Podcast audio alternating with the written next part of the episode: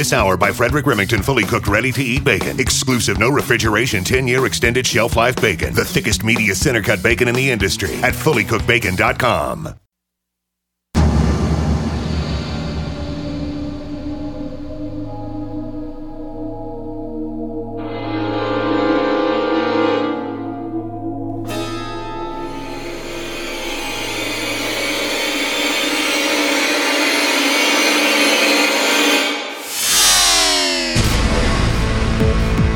You're in the Paracast, the gold standard of paranormal radio. And now, here's Gene Steinberg. So Chris is back here, not completely moved in yet, and we don't want to get to the complexities of moving. It's too depressing. We have guest co-hosts joining us, Goggs Mackay, and we have a really interesting guest, someone that Chris has known for a while. And he said, this guy is just perfect for the Paracast. We'll hear about him soon. But I wanted to talk about briefly the impact of things that you don't expect. So, of course, we are often criticized on the Paracast for getting too political. And we have a guest coming up who's run for public office. So that's going to get kind of political. But just bear in mind, we're going to yeah, cover lots tough, of bases here. It. We're going to deal with it. Let's take an example of where things go. Just comment, an offhand comment can do things. So a few years back, Chris says something about a certain U F O abductee who had it in for a certain U F O abduction researcher. I'm not going to mention the name. And he said that the abductee was stalking the abduction researcher. Now, the person involved thought it was me talking, not Chris.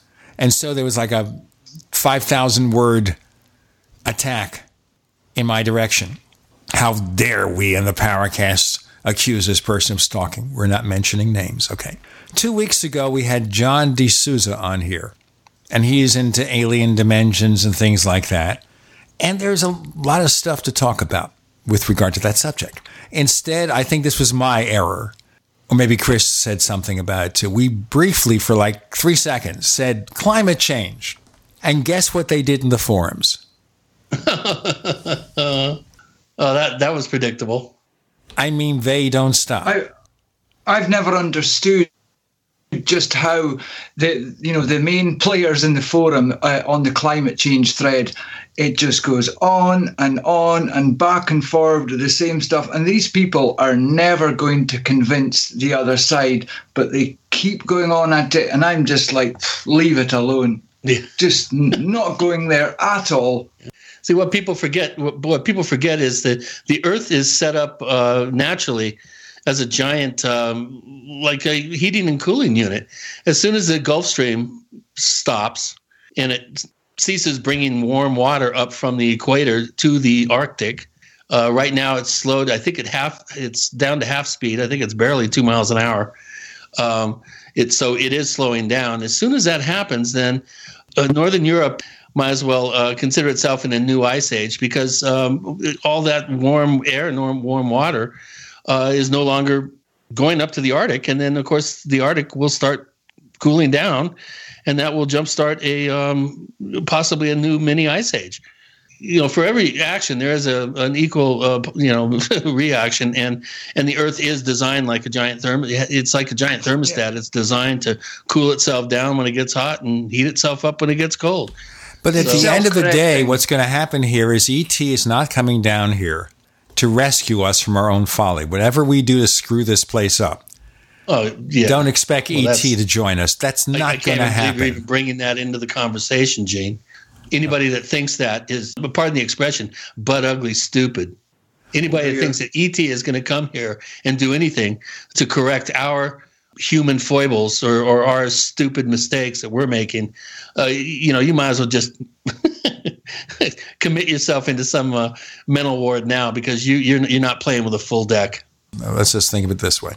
If E T really wanted to help us, they would have done so already. Forgetting motives or anything else, if they really wanted to do anything to improve the human condition, they're really late. Look at the crime statistics. Look at terrorism, anything you think of that's bad, that's going on now. E T's done nothing about it. E T is going to do nothing about it. and leave it that way. Maybe Elon Musk will help us get off this planet with SpaceX. We'll start going to Mars. We'll start going to other planets. Elon Musk will do it. I don't think anybody else, any other scientists right now. Bigelow is doing space stuff, but Elon Musk seems to be farther ahead. But the aliens are waiting for us to attain the correct frequency, and then they will help us. Oh, oh, oh. God, I forgot. I totally forgot about that, Goggs. Of course.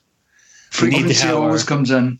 Yeah, we need to, we need, somebody needs to invent a new age frequency tuning device that makes sure that nearby humans are entrained uh, to a cosmic uh, Uh, you know, positive uh, frequency that uh, will then call out like a beacon to the to the galaxy for Stephen Greer's uh, benevolent space brothers to come down and and um, you know, have their way with us, but but but kindly with lubrication. Oh, this is a Stephen network Greer's radio benevolent. show, by the way, so we have to really not really get involved in this slippery slope. I'm not saying the seven deadly words. I can say whatever else I want. That's true.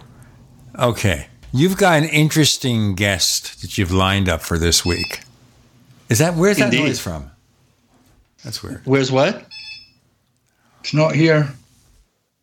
What, what are you talking about? Where's what?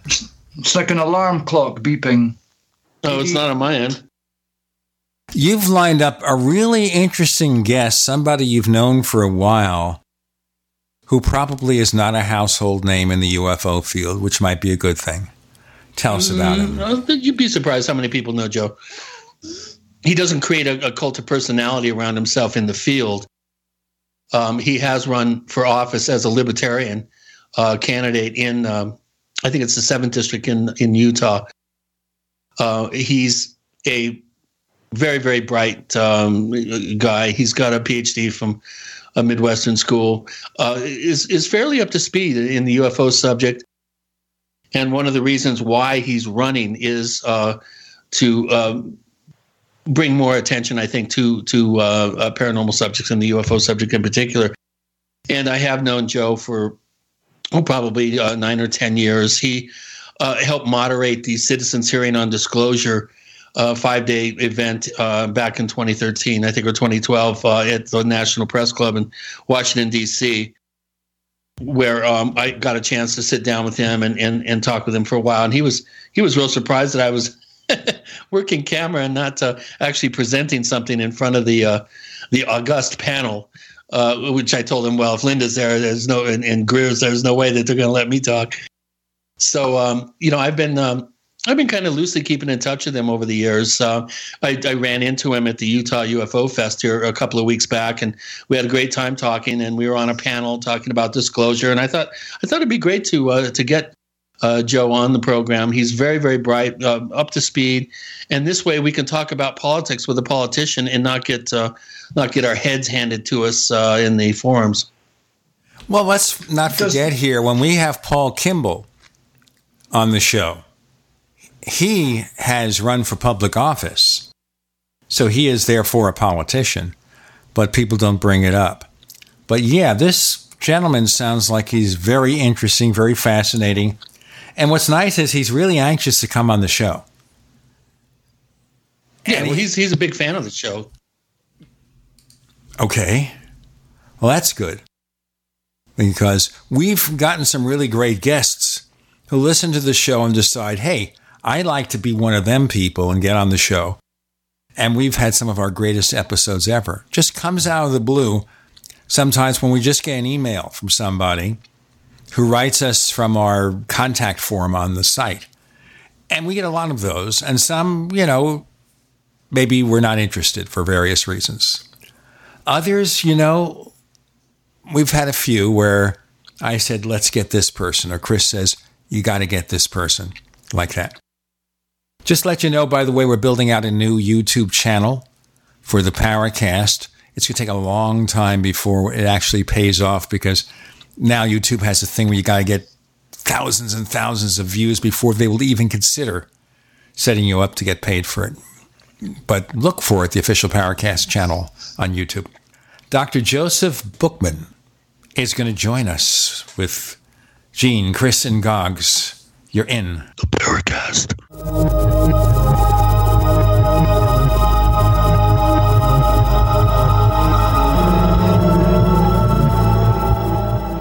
We also have swag. You know, we have all these exclusive Paracast things that you can buy. We've got like, I guess, sixty or so different items. And entails T-shirts, sleeves for notebook computers, iPad cases, mouse pads, the Paracast Jumbo Tote Bag, all sorts of T-shirts and jackets and stuff like that for men and women. We have a Paracast aluminum water bottle. All this stuff, you go to store dot the paracast dot com, store dot the paracast dot com. What makes it special is that the items are the best quality, you know, great T-shirts, fabrics, and they have our official logo on them. That's what makes them special, in multiple sizes and colors. We even have stuff for children, stuff for women, stuff for men. We have all sorts of sizes, like small up to X large. A lot of good stuff. That's the swag from the Paracast. If you go to store dot the paracast dot com, stop by and take a shopping tour. Have you checked your Google search results lately? Search results are usually the first impression that people form of you or your business. So make sure that they create a positive impression with reputation defender dot com. What the internet says about you can have a big impact on your life and your livelihood, even if it's not true. Fortunately, you can now control how you look online and in online search results with reputation defender dot com. Call eight hundred, eight three one, zero seven seven one now. That's eight hundred, eight three one, zero seven seven one for your free reputation analysis. If you have negative material from an ex-employee, upset patient, or former client, newspaper article, legal issue, social media, or other source showing up in your search results, you can combat it with reputation defender dot com. Our dedicated experts in patented technology can help make your online search results look their best. Call eight hundred, eight three one, zero seven seven one to learn more. eight hundred, eight three one, zero seven seven one. That's eight hundred, eight three one, zero seven seven one. Or visit reputation defender dot com.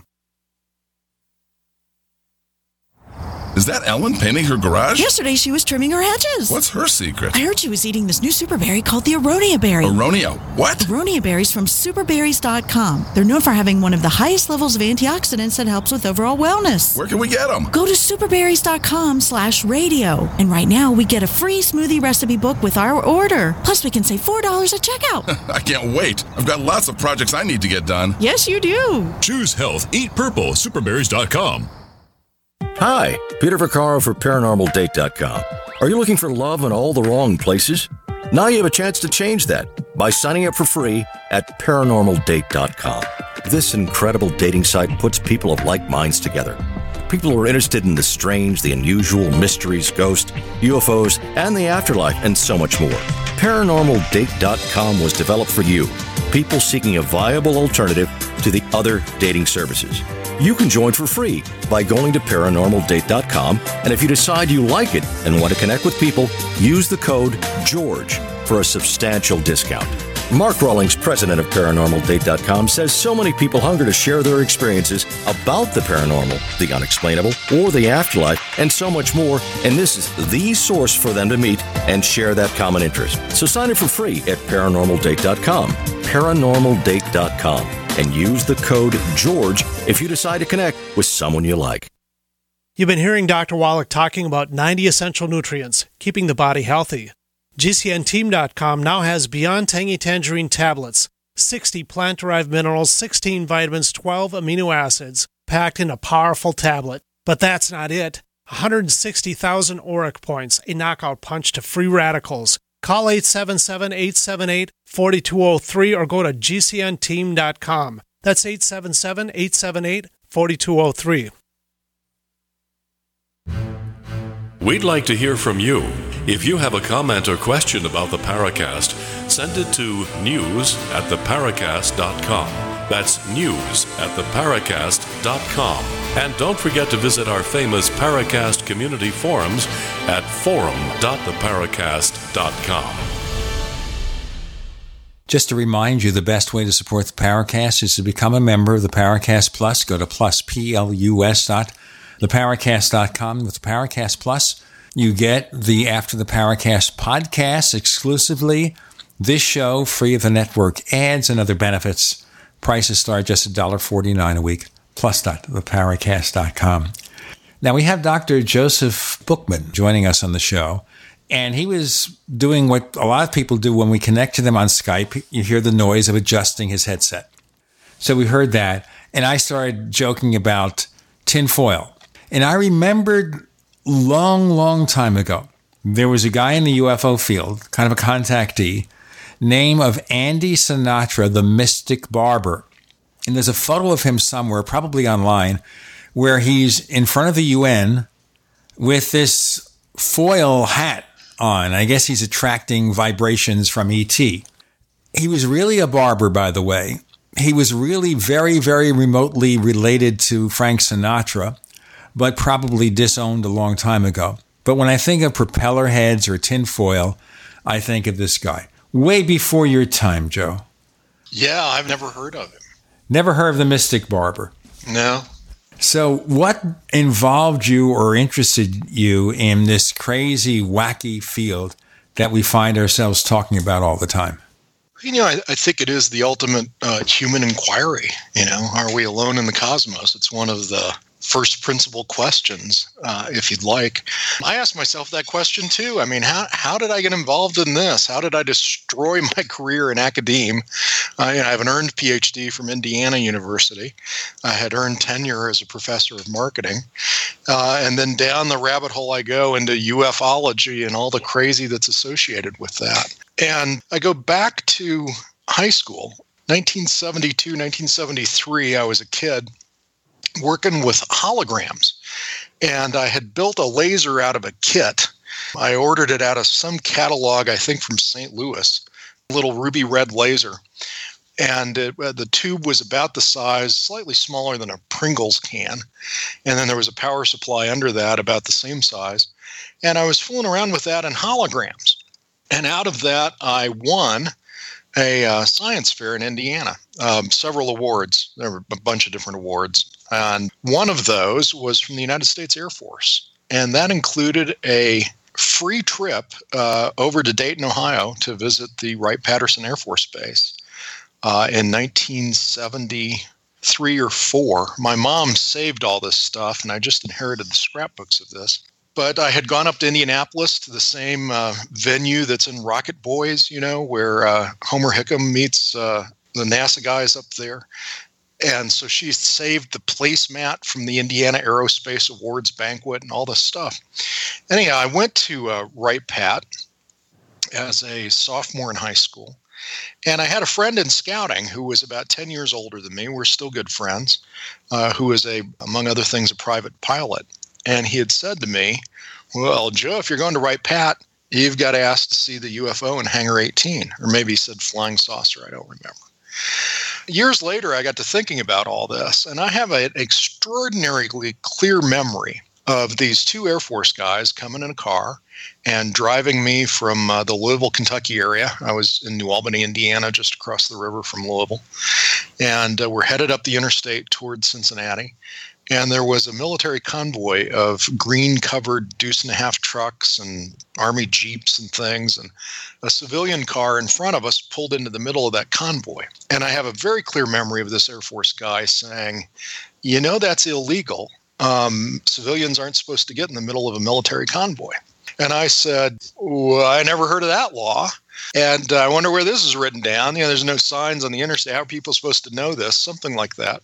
And then I have no memory of the rest of that trip uh, until I have a very, very clear memory, a vivid memory of the, of the Air Force officer on the way home saying, do I turn um, left to get to your house? And I said, yeah, that's right.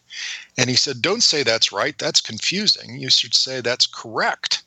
Now, why do I have those two vivid memories and, and nothing in between? I don't know. I don't remember most of nineteen seventy-four. And it wasn't because I was doing drugs. I just, you know, who remembers uh, their junior year? They, they must have had a neuralizer, Joe. So I tell this story around campfires year late, years later, and I've got a friend who works in Army Intelligence, and he goes, yeah, that's a sign of being chemically debriefed. They had no sense of humor about this issue in the seventies. I don't know. I, I don't think that. I've had people like Yvonne Smith want to regress me, and I, I've declined those invitations so far. People hear that story and they go, oh, wow, you know, yeah, they they, they probably chemically debriefed you. They wanted to know why you were interested in uh, in U F Os at such a young age. So many people, Joe, were interested in U F Os at a young age. Are we all suffering from chemically induced yeah. amnesia?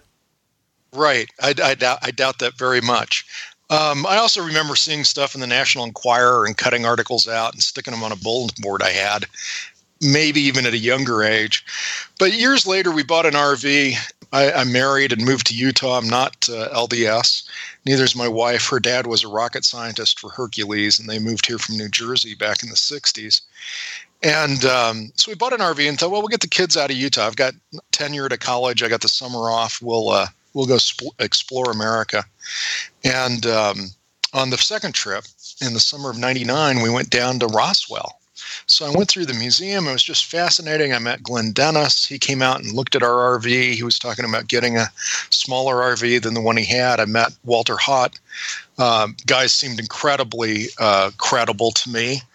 I realized that summer that my friend back in the seventies had told me about Wright-Patterson at least a year, maybe two years, before Stan Friedman interviewed Jesse Marcel Senior So I called him up and said, hey, you know, were you trying to get me killed? What the hell? How how, how did you know about, uh, you know, Roswell before, before um, you know, the first books on it got published? And he said, well, he had had a friend who was a, um, a C F I I, a Certified Flight Instructor Instructor, Uh, who had worked in uh, air traffic control and was deep into this issue in the nineteen sixties.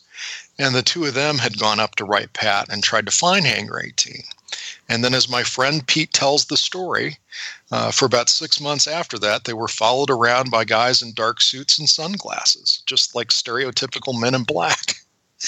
And uh, so that, that kind of got me more interested in it. By the late nineties, uh, early two thousands, I was curious about what was really going on. And having gone through the Roswell Museum, I started reading uh, things about uh, about uh, the, the whole U F O lore and, um, and became fascinated with it. And um, so we had the R V then. And uh, decided to do a trip around the country and and uh, head over to the extraterrestrial highway, Highway three seventy-five in Nevada. And we go right up to the border of the base, take the pictures with the you know use of photography, prohibited, deadly force authorized signs. I understand they've taken down that deadly force authorized sign in the years since. You know what? Let's continue with this voyage. You came yeah. to look for America, like that song. With Doctor Joseph Bookman, Goggs and Gene and Chris. You're in the Paracast.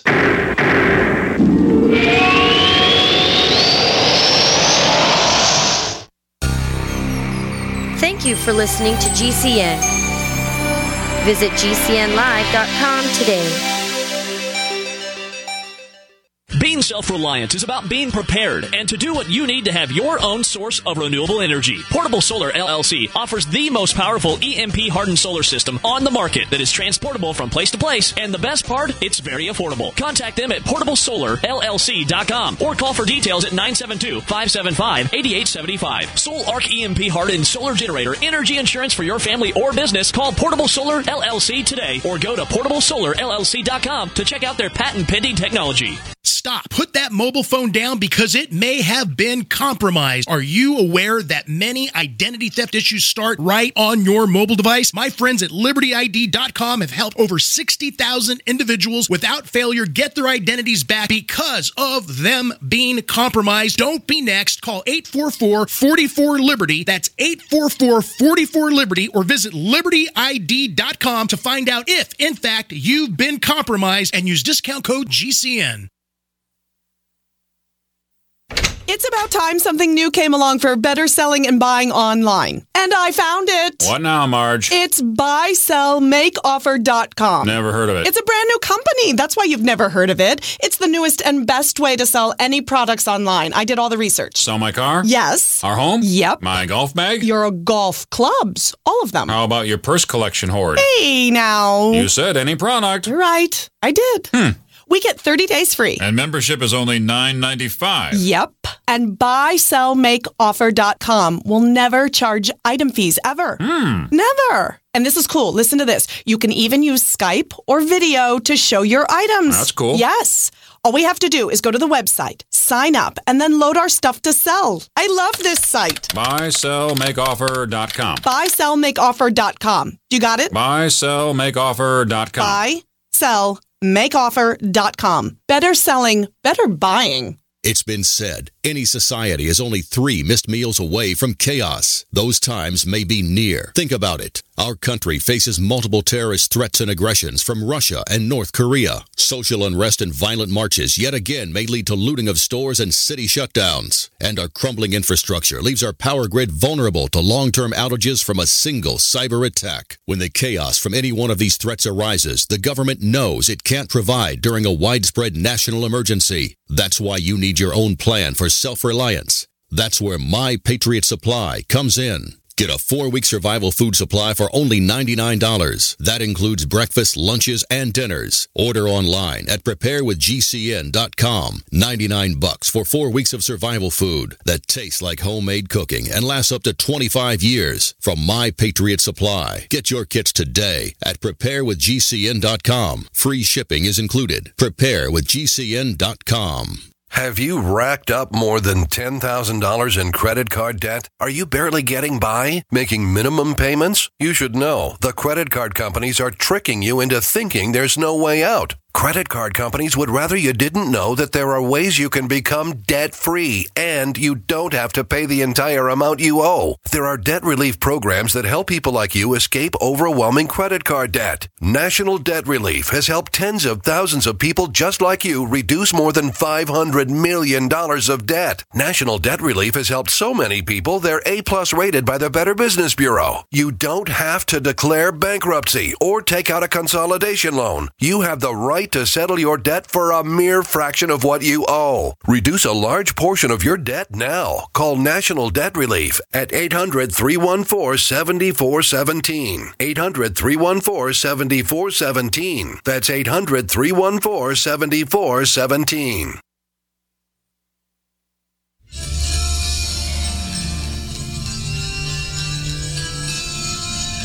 Hi, this is Bryce Abel. I'm the producer of Dark Skies, the co-author of A D After Disclosure, and you are listening to the Paracast, the gold standard of paranormal radio.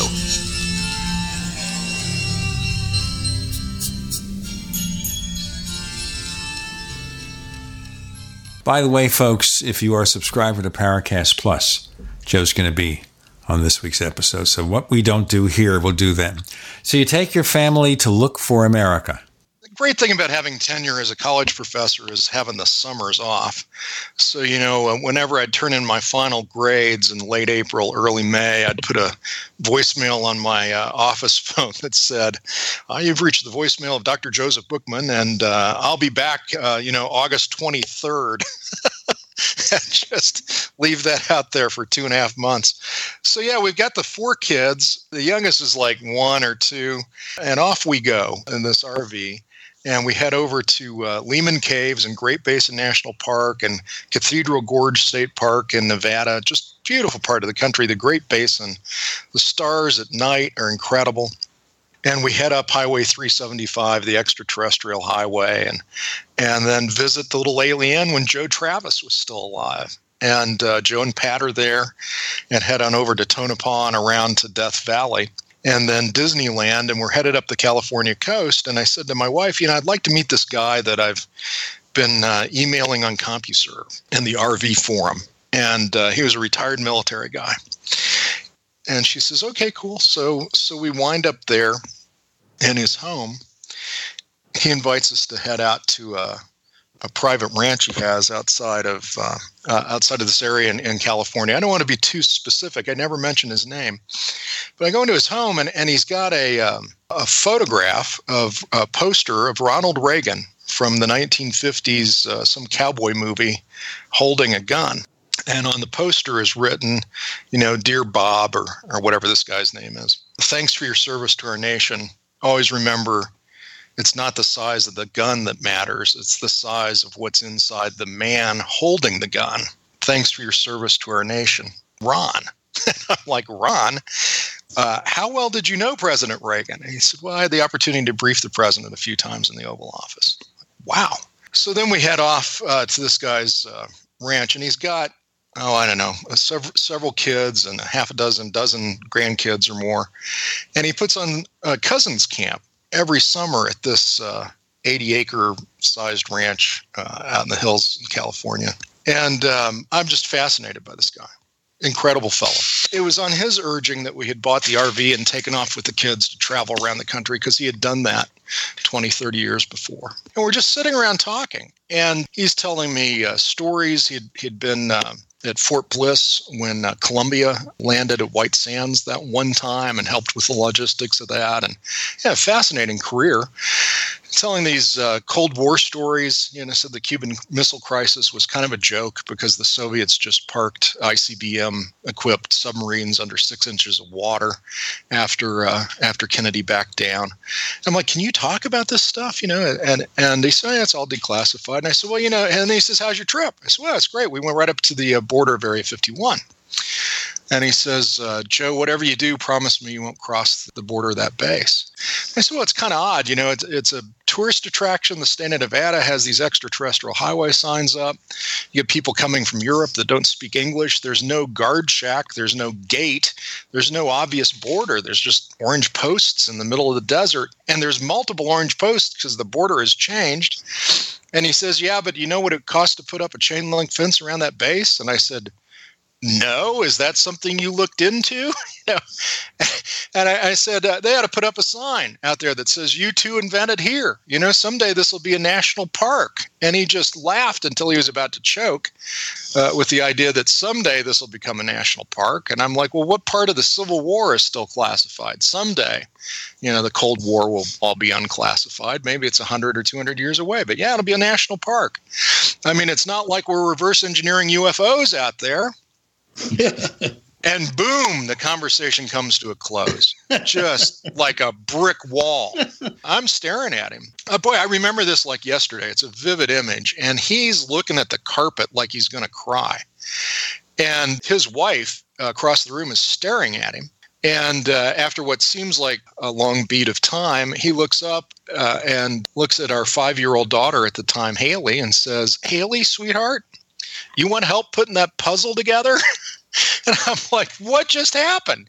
What was this? So over the years, we've had conversations and email exchanges, and uh, and he's left me highly intrigued by, by the issue. He's never, I'm sure, never violated whatever secrecy uh, agreements he may have on the issue.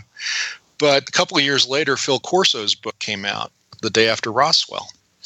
So I remember emailing him and saying, hey, did you know... Um, Did you know this guy Corso? He says he was at the Pentagon the same time you were there. He says, "Oh yeah, yeah, we knew uh, we knew Phil and his wife, and uh, his wife, whatever her name is, and I used to go out uh, to dinner with Phil and his wife. Why do you ask?" I thought, ah, what question do I want to ask next? And and the one I came up with was, uh, if you were a librarian uh, ten thousand years from now, would you be more likely to put Phil Corso's book in the biography or fiction section of your library? And I got an email back that said, you know, I enjoy our conversations, look forward to, to many more of them uh, about R Vs and the meaning of life. But I think it's uh, best if we cease discussion of this particular topic. I certainly know it would be best for me. So, that, you know, that, that kind of non-answer uh, got me intrigued and uh, just fueled the fire of, of reading more and, and uh, looking at more stuff. I went down to the Roswell Festival with our two youngest kids, met uh, Jesse Marcel Junior Ed Mitchell was there that year. And one of the things I find just uh, a fascinating coincidence, if you want, about this whole issue is that Doctor Mitchell, you know, P H D from M I T, sixth man to walk on the moon, grew up outside of Roswell, New Mexico, as a kid on a hardscrabble ranch. I think he was the last living witness, by the way, to the Trinity test site explosion. He was out with his dad, as I remember this story that I think he told on the radio in Roswell that year, but it might have been at a at a panel. uh, where he was out working with his dad on the ranch on July sixteenth, nineteen forty-five, and saw the western sky light up like like a false dawn and wondered what the heck that was, and did not believe, even at the age, I think, of fourteen or so, the government's explanation that a, a weapons uh, storage unit out at White Sands had exploded. So I think he was the last living witness, because, he, you know, how many teenagers saw the Trinity test site explosion live at whatever it was, five forty-five in the morning on July sixteenth. So I met Doctor Mitchell. Ed Mitchell's going around saying, hey, I've been privileged enough to have been briefed on the fact that the United States government's tried to reverse engineer non-human created technology. What? One of the twelve guys to walk on the moon is saying the U S government's trying to reverse engineer non-human created technology? Really? And um, out of that, then I... Um, um, Well, not out of that, but but at the same time, uh, roughly, I got recruited to run as a libertarian for the United States Congress. So I've been a lifelong uh, libertarian, voted for Ed Clark in nineteen eighty. And um, and I'm running for the United States Congress, and people are saying, well, you know, what's your platform? What are you going to do? And I thought, well, I, I think the key to, to turning the American political system around is for Congress to reassert its authority for oversight. And the first step of that ought to be to pass protection on whistleblowers. Let people who are aware of fraud and waste and criminal activity by our government uh, be free of prosecution if they testify to those things. And let's throw in the E T issue too. Uh, anybody that signed a contract that prohibits them from talking about extraterrestrials, let's be sure that those contracts are waived. I mean, this is the birthright of every human being to know if we're alone in the cosmos or not. So I ran on that in two thousand eight. If you go Google me, you'll find the Park Record ran a, a front page article, Immigration, Taxes, and Little Green Men, Libertarian with a Twist, uh, Joe Bookman, is running for the United States Congress. My kids were thrilled with that when they were in high school, by the way. They have me on the front page of the local paper. You know, uh, anything tri- you can do to get your kids proud of you yeah, you has know, to be pretty okay. good. Let's do our break. Okay, Doctor Joseph Buckman talking about, what, running on the E T platform? Hmm. Yep. With Gene, Goggs, and Chris, you're in the Paracast.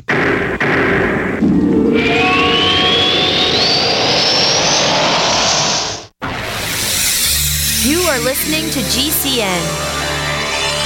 Visit G C N live dot com today. Neighbors, I want to tell you about my favorite graphics app. It's the award-winning Graphic Converter. You know, Graphic Converter is the universal genius for photo editing on your Mac.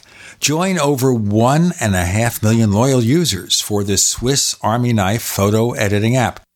It gives you all you expect from a top-flight image editing app with tons of features, and most important, it's easy to use. It's also far less expensive than that other app that you can only get by subscription. You know, the one I'm talking about. What's more, you can get twenty percent off with your order right now. So write this down to learn about Graphic Converter.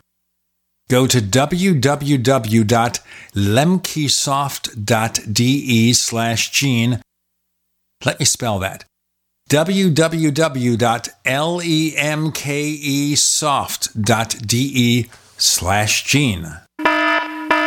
If there's a toxic chemical, biological, gas, smoke emergency while traveling, at home, or on your job, are you protected? Are you prepared? There are over four hundred thousand fires in the U S A every year. Up to eighty-five percent of all deaths in a fire are due to smoke inhalation. Three minutes without air, and we as humans will die. Be prepared and escape safely with our Safe Escape smoke hoods, giving you up to sixty minutes of breathable air protection. Order yours online at A S E dash safety dot com. That's A S E dash safety dot com. And get up to forty percent off, plus free shipping. Hunters, anglers, campers, and survivalists. Get back to nature. Expand your horizons with the highest quality, most versatile, unique slingshots and slingbows on the market at slingbow dot com. Slingbow products are compact and models start from just seventeen dollars and ninety-eight cents. They're perfect for your bug-out bag or storing in your vehicle. Give yourself and your loved ones the excitement and tradition of Slingbow, a new frontier in archery and truly modern twist on this primitive survival tool. Feel the thrill only at slingbow dot com. Looking for that edge during those intimate moments? We see many ads for enhancement, but the side effects include death. At G C N Team, we should change the Healthy Body, Brain, and Heart Pack to the Healthy Libido Pack. The brain and heart are not the only organs that require a healthy vascular system. For proper blood flow at the right moment, go to G C N team dot com or call eight seven seven, eight seven eight, four two zero three. That's eight seven seven, eight seven eight, four two zero three. That's eight seven seven, eight seven eight, four two zero three. One nutritional secret is that due to soil infertility, plants are not making the percentage of mineral sugars that they did before the advent of chemical agriculture.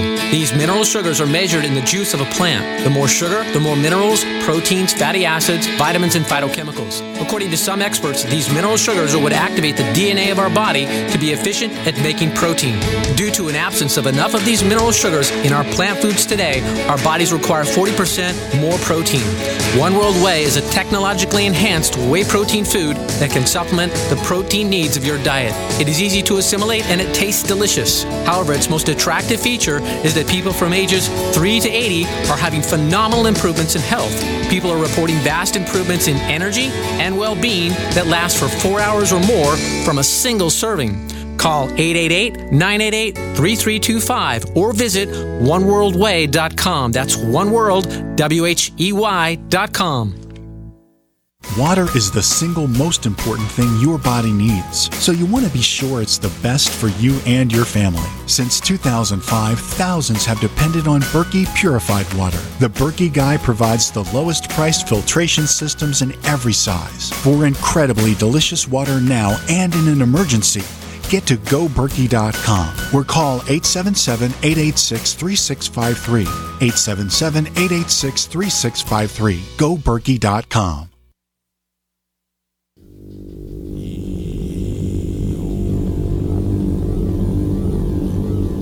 This is Jacques Vallée. You're listening to the Paracast, the gold standard of paranormal radio.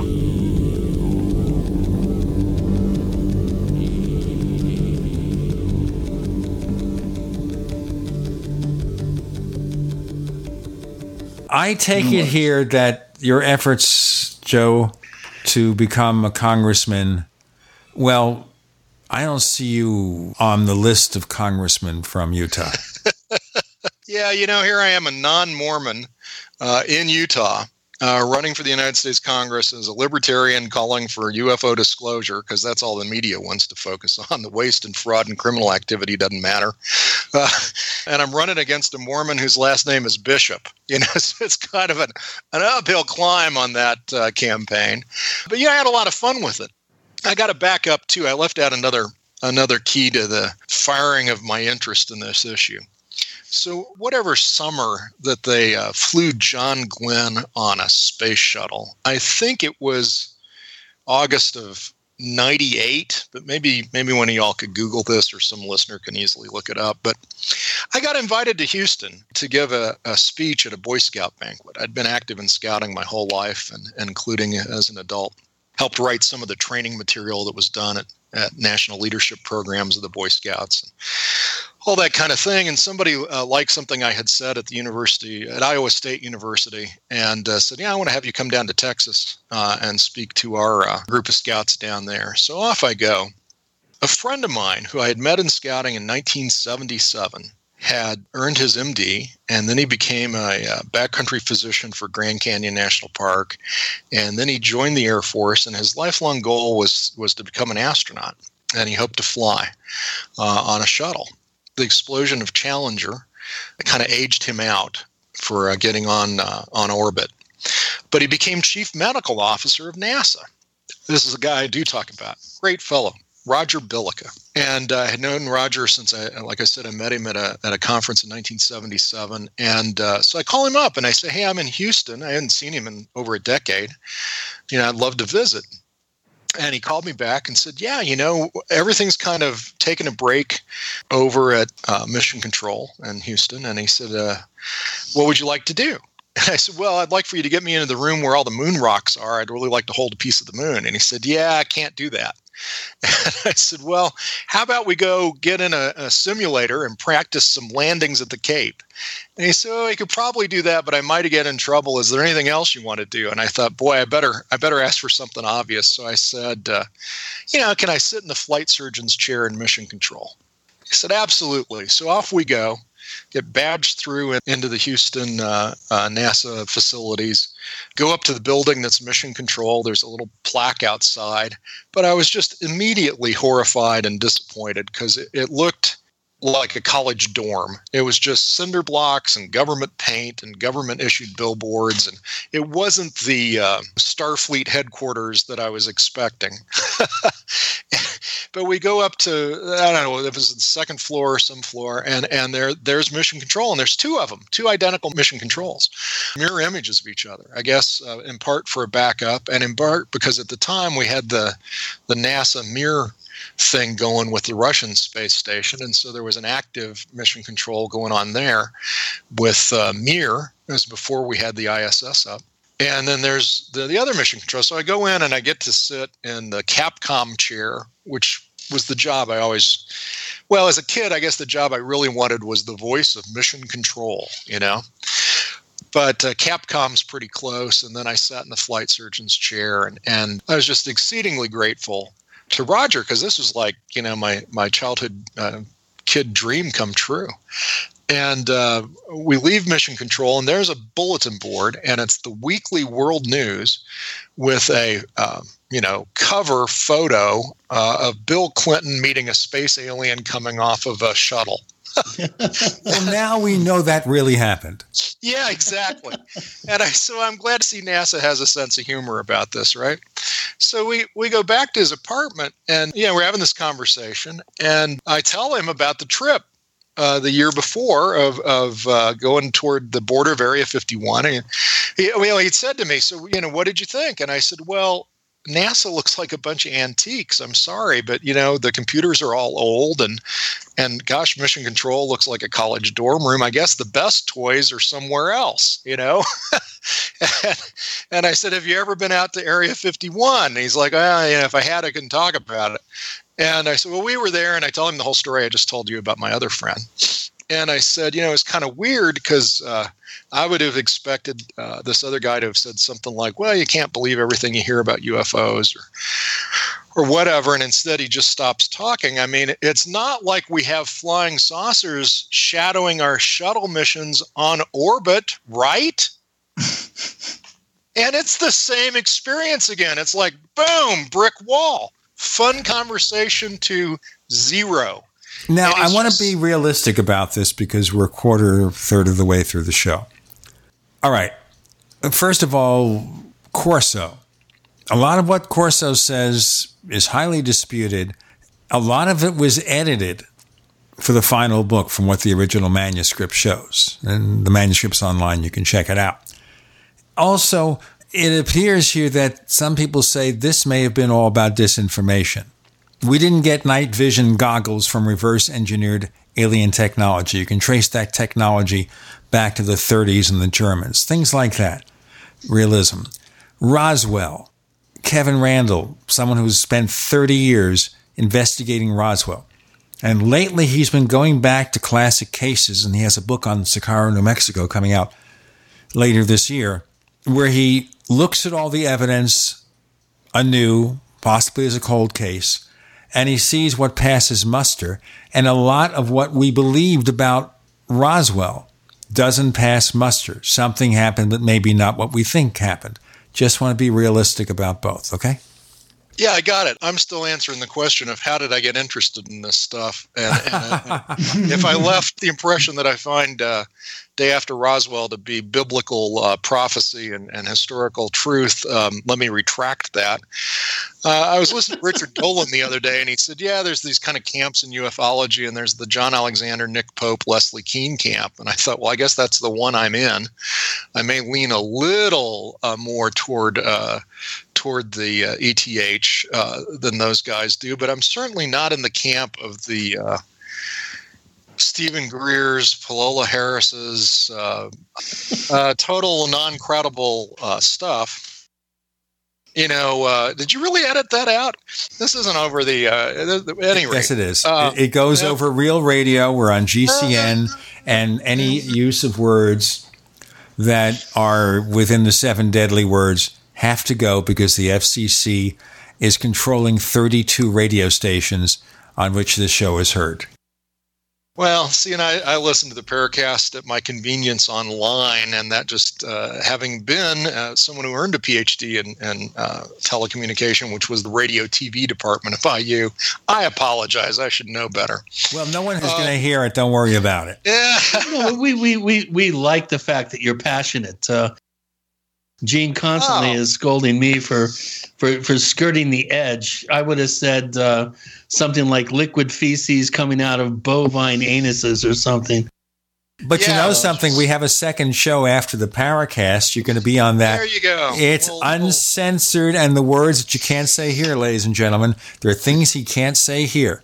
He will say on After the Paracast. You got to go to plus dot the paracast dot com and sign up to hear, as they say, as a late newscaster once used to refer to as the rest of the story. Paul Harvey, the rest of the story. Um, yeah, I was in Chicago at the Museum of Broadcast Communications when Paul Harvey got their Lifetime Achievement Award. That was a lot of fun. Um, they also had the guy who did uh, in the Galloping Hoofbeats Far Over the Horizon. It's the Lone Ranger. That guy was there. Um, You're talking about anyhow, Clayton Moore? Yes. My God. You know, this is funny, too, about Clayton Moore. He was the last guy to play the Lone Ranger. Yes. And he did it on T V and some movies. He was a B-movie actor, and he became so involved in the character. He'd appear in public with either the mask, which the original producers and owners of the rights to the Lone Ranger would not let him do, or he'd wear dark sunglasses.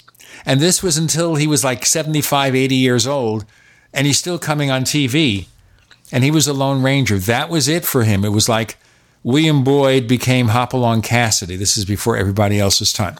They got this character, and this character was so important to them, had such an impact on people. That's the end of their career. It doesn't happen to actors anymore nowadays. But in those days, you got really connected to a role. That was it. We're going to talk to Joe Bookman. I know Goggs has a question with Gene and Chris. You're in the Paracast.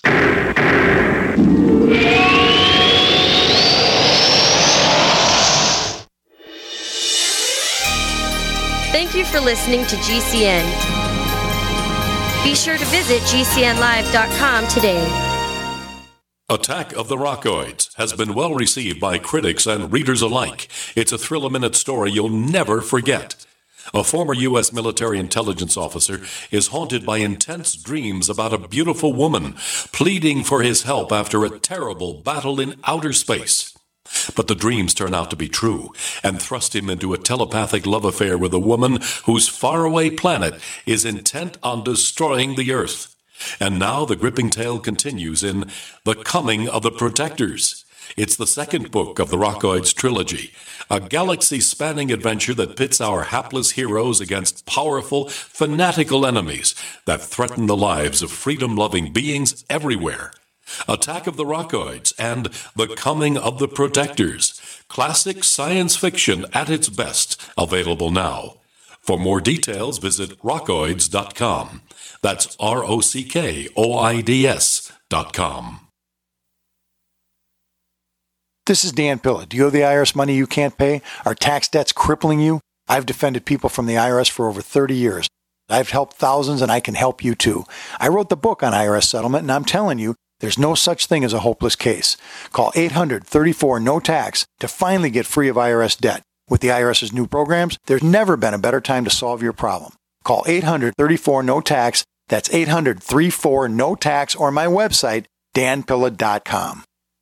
It's a no-brainer. A Big Berkey water filter is the one you need, period. You need a water filter that removes chlorine, fluoride, pharmaceuticals, B P A, and other endocrine disruptors, pesticides, bacteria, viruses, and much more, right? And does it all at only two cents per gallon. Get the original, most trusted name in gravity water filtration, Big Berkey. And now G C N listeners receive five percent off ceramic filter systems using code G C N. Call or click one eight seven seven nine nine Berkey or big berkey water filters dot com. That's one eight seven seven nine nine B E R K E Y.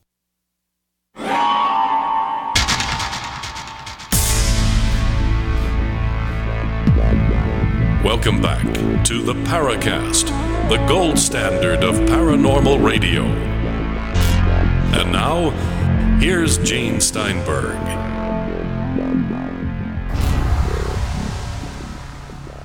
We continue here, Doctor Joseph Bookman telling us his life story about his voyage to look for America or to look for U F Os with Goggs Mackay, Chris O'Brien, Gene Steinberg.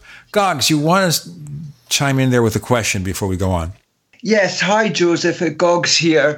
I wanted to ask about what are your interests um, extending out with the U F O field, but still within the paranormal? Is there any other of these other subjects that you're interested in? Could you tell us a bit about that, if you are?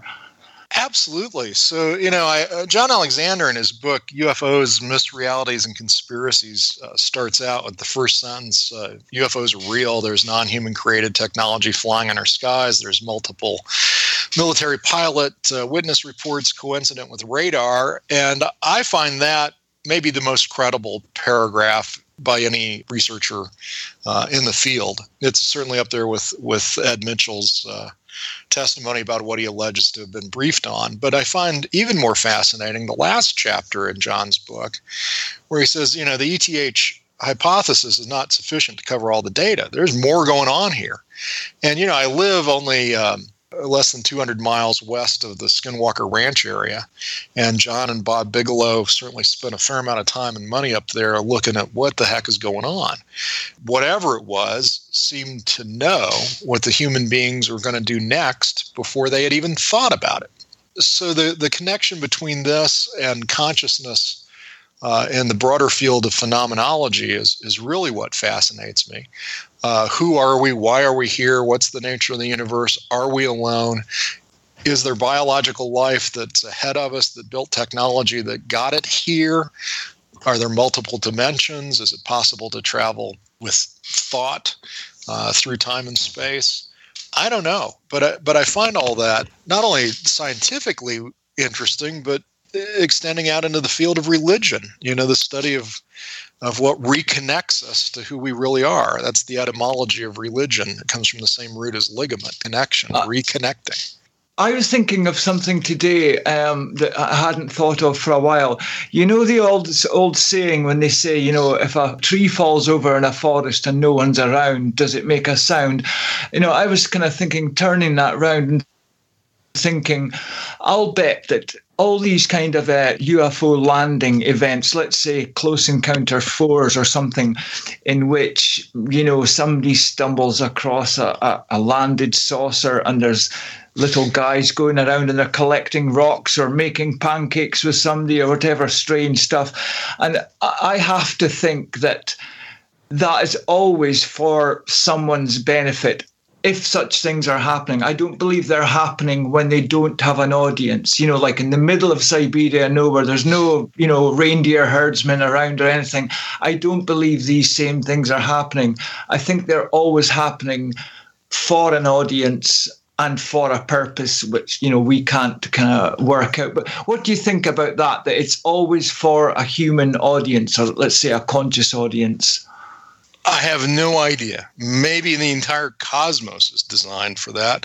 In quantum mechanics, they talk about reality not existing until it's observed. Uh, so that would be the macro hypothesis expressing that point of view. I don't know. You know, unlike some people who run around uh, charging fees and uh, selling their books and seminars, uh, they don't say, I don't know, very often. I find those people not to be so credible.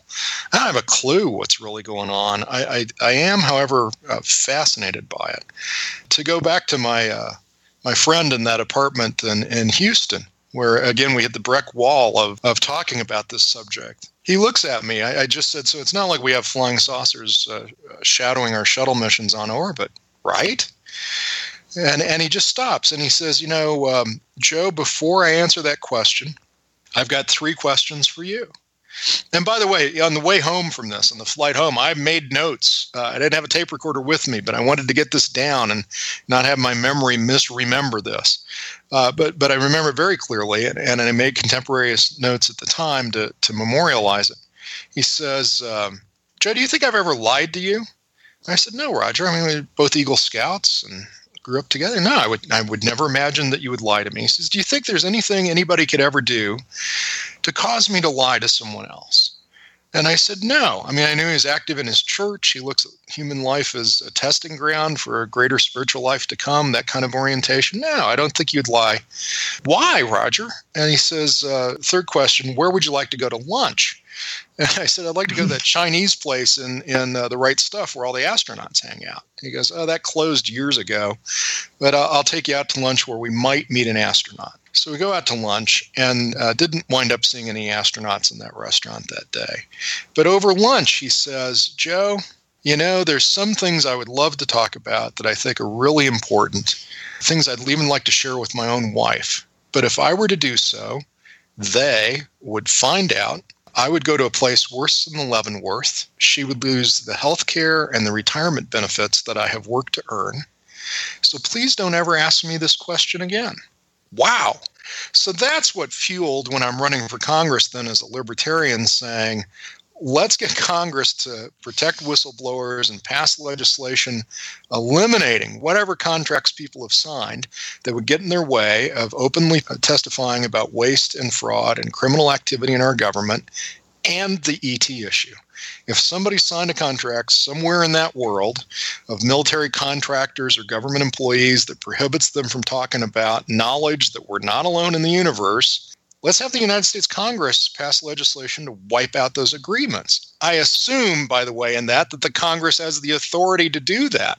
I'm not even sure that's the case.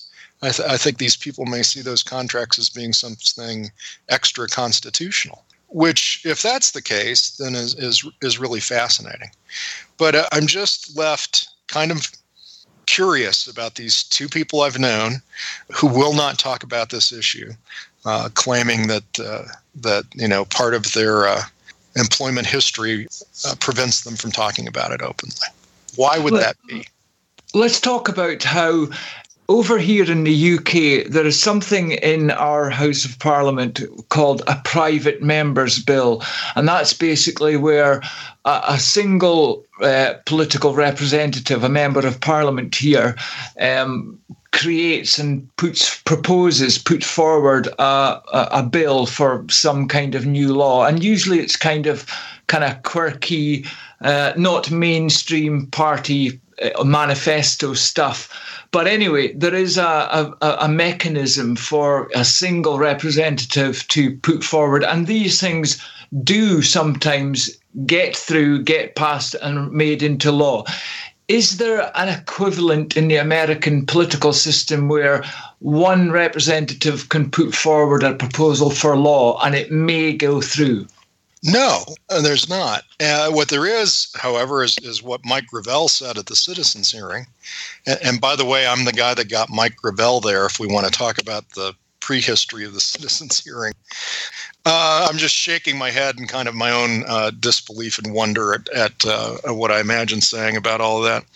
But Gravel said at the Citizens' Hearing to um, Nick Pope and, and um, John Burroughs and Jim Peniston, look, nobody's going to come after you for violating those those oaths that you say you've given.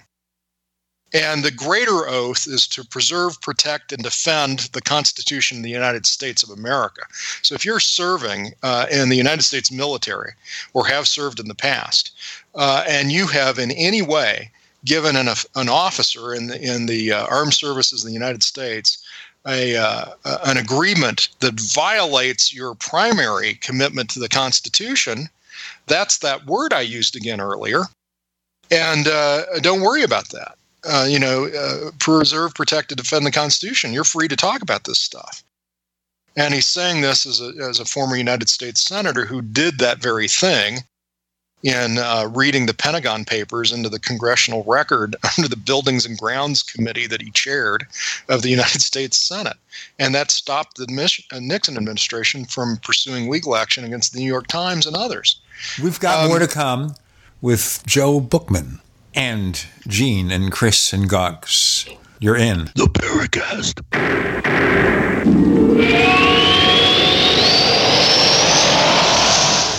Attack of the Rockoids has been well received by critics and readers alike. It's a thrill-a-minute story you'll never forget. A former U S military intelligence officer is haunted by intense dreams about a beautiful woman pleading for his help after a terrible battle in outer space. But the dreams turn out to be true and thrust him into a telepathic love affair with a woman whose faraway planet is intent on destroying the Earth. And now the gripping tale continues in The Coming of the Protectors. It's the second book of the Rockoids trilogy, a galaxy-spanning adventure that pits our hapless heroes against powerful, fanatical enemies that threaten the lives of freedom-loving beings everywhere. Attack of the Rockoids and The Coming of the Protectors, classic science fiction at its best, available now. For more details, visit rockoids dot com. That's R O C K O I D S dot com. Are you happy washing your hands with harsh chemicals? Are you happy doing laundry with detergents? Are you happy paying high prices? Find your happiness with Pure Soap. These all-natural, earth-friendly Pure Soaps are the very best you've ever used. Buy in bulk. Get a twelve, thirty-six, or forty-eight month supply, or get items individually and still save big. You're getting soap products twice as good as what you're using now. Earth-friendly and natural soaps. Your family deserves the best. Happiness is five star soap dot com. Why not put your money up the drain for a change? See them at five star soap dot com or call one eight hundred, three four zero, seven zero nine one for a catalog. Calben Soap Company can save you thousands of dollars and give you good old-fashioned real soaps that are triple concentrated. Soaps made from vegetable and coconut oils. See their full selection of soaps at five star soap dot com. That's F I V E star soap dot com or call one eight hundred, three four zero, seven zero nine one for a catalog. Hi, this is Ted Anderson. I'm here to tell you about G C N Telecare dot com, a team of board-certified doctors assisting you twenty-four hours a day, seven days a week, three hundred sixty-five days a year. Within fifteen minutes of registration, care your family can afford. Revolutionizing the healthcare industry, virtual consulting, providing diagnosis of non-emergency medical issues by phone or secure video on computer or smart mobile devices. G C N Telecare dot com. Virtual care anywhere. Hi, friends. Let me ask you a question. Why do we get car insurance for our cars, fire insurance for our homes, and life insurance for our lives, and not even consider identity insurance for our identities? I mean, isn't our identity one of the most important commodities we have? Well, of course it is. My friends at Liberty I D, they understand this, and that's why they're the leading provider of turnkey solutions to America's fastest-growing crime, identity theft. Are you covered? Why not? Don't wait. Call today at eight four four, four four Liberty to get covered now. Do you realize that your children are vulnerable, your parents are vulnerable, and yes, you are vulnerable as well? Liberty I D has successfully, in three years, restored over sixty thousand identities, restored their good name, and that is absolutely priceless. Now, I know there's many companies out there saying they can do this, but Liberty I D is the proven leader that restores your good name for you. Call them at eight four four, four four Liberty or visit them at liberty I D dot com and make sure you mention G C N at checkout for an incredible discount. Anytime, any place, anywhere, radio remains the most intimate of all forms of media. At home, at work, in the car, on smartphones. Over ninety percent of consumers still listen to radio every week. That makes choosing radio as a place to advertise your business one of the best decisions you can make. Email advertise at G C N live dot com and partner up with an experienced G C N representative. Advertise at G C N live dot com. Easy, affordable, effective. We'd like to hear from you. If you have a comment or question about the Paracast, send it to news at the paracast dot com. That's news at the paracast dot com. And don't forget to visit our famous Paracast community forums at forum dot the paracast dot com. This is the kind of guest I like, whether we agree with him or not. You say, Joe, answer this question, and you just sit back, hang out, relax, and enjoy. Go ahead. Um, what was the question? where was where was I? So, you know, let's leap ahead. I run for Congress. I write Steve Bassett. He's doing these X conferences in Washington, D C. And I said, hey, you know, I'm a poor college professor. I'm on a budget, but I, I saw your conference. I'd like to come. I'm on the ballot. He said, really? You're on the ballot? Let me call you back. So I guess he goes and Googles me, and he calls me back, and he says, Joe, you're the third guy – This is in two thousand eight. Third guy to run for federal office and call for disclosure. The first was uh, James Earl Carter when he promised to open the U F O files when he was running for president in nineteen seventy-six. Second was one Stephen Bassett when he ran for Congress in Washington, D C. I've forgotten the year, but it was the year they had those shooters that were firing a rifle out of the trunk of a car through the license plate and killing people around D C, which was a little distracting for that campaign. And then there's me. And he says, if you want to come to the X conference, I can't uh, pay your travel, but come on out. I'll give you a V I P pass. So off I go to Gaithersburg. And that's where I first met Colonel Alexander. Uh, saw Ed Mitchell again, who I had met years earlier in Roswell. And, you know, then crazy people uh, like uh, Alfred Weber were there at the other extreme. I loved it. It was fascinating. You know, I got a little bit of time there. And in, in the time I had, again, I'm running as a libertarian. I said to the couple hundred people there, including John, Paul Hellyer was there. I said, you know, the one thing I'm confident of, there are no Democrats and there are no Republicans anywhere in the entire cosmos except for on this one backward planet. But if they are here, they're using pretty advanced technology to get here. Just like Carl Sagan said to Senator Proxmire in the argument for keeping SETI funding going, you know, maybe there's this great wall that every technologically advanced civilization hits where they just blow themselves up, which is one of the answers to the Fermi paradox. So if we're doing SETI, it can tell us about our own future. So I say to the X conference, so if they are here, they're using high tech to get here. They haven't used it to blow themselves up. It means they have the non-initiation of aggression paradigm as a core principle. That means they're libertarians. So while there's no Democrats and no Republicans anywhere in the cosmos, if they're here, the universe is teeming with libertarians, and I'm looking forward to meeting them. And so that got me a nice laugh and a little bit of attention at the X conference. And uh, out of that, I became grateful to Steve Bassett. I mean, Steve's mm. – that kind of says it all, doesn't it? Mm. The character in fiction who most reminds me of Steve Bassett is Don Quixote, tilting at some self-created windmills, totally lost in the purity of that battle, and noble in that sense. I mean, this is a guy who, at least in the field of ufology, unlike some others who I mentioned earlier, uh, in my experience of him, is not doing it for his personal wealth or aggrandizement or lifestyle. Uh, he's just thrown himself one hundred percent into the conviction that somebody knows something that he can bang on their door long enough and they'll admit it. And I feel like Sancho Panza sometimes to, to his Don Quixote character, uh, and I, I can admire that. Uh, and I, you know, and he also listens to me. And we've had some intense conversations where I've given him harsh feedback about what's not working and, and what he does. But then they come to the citizens' hearing, and so I want to talk about that if we have time. I don't know if we're on the verge of a break or not, or if I should just. Leave no, it. We're about halfway through this segment, so why don't we start this? I just to back up a little bit. Our listeners will know when the Citizens' Hearing on Disclosure was occurring. Chris gave us reports. He was a camera person there. We don't say cameraman anymore, a camera person or, or camera creature there. And so we had some on-site information about that. So, yeah, it's good to have heard Chris's point of view. Now I'd like to hear your point of view. You got sucked into this thing, sounds oh, like. I- I loved it. I, you know, Chris is on the back wall. I'm on the front wall on the podium. Merrill Cook's just to my left. I served as the moderator for the Citizen Hearing. But before that, I, I, I've been credited by Bassett, including in the testimony he gave during the hearing, for, for saving it, for which I'll apologize to the listeners of the Paracast. You know, like everything associated with, with Steve, I have mixed feelings, and they, they range from unreserved admiration to just befuddled frustration and exhaustion and um, disappointment. So how that came about, after the X conferences, I, I went to two of them, I think, back there. I didn't go to the last one. Maybe I didn't go to the last two. But then Steve moved to uh, L A, and he met up with uh, Reuben Langdon.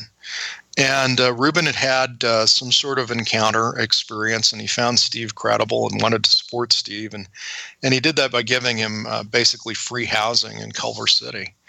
I'm a big fan of the Magic Castle in Hollywood. Uh, I belong to an amateur magician's association. I, I'm a magician if the qualification for magician is spending a lot of money to buy a lot of stuff to see how things are really done and then never practicing and performing. I'm that kind of magician.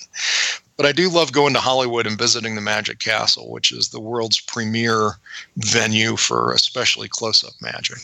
So whenever I'd get to Las Vegas for a conference, or I'd go down there sometimes for magicians' conferences, or I go every year to the National Association of Broadcasters and the Consumer Electronics Show, I'd usually go ahead and drive the extra four hours down to Hollywood, and I'd call up Steve or other friends and take them to the Magic Castle, and um, spend time with Steve there as he's, you know, literally sleeping on a couch, getting online, doing the Paradigm Research Group emails and whatever. And he puts together a pretty interesting group of uh, Hollywood people that are interested in phenomenology and the E T issue, and they have a monthly meetup.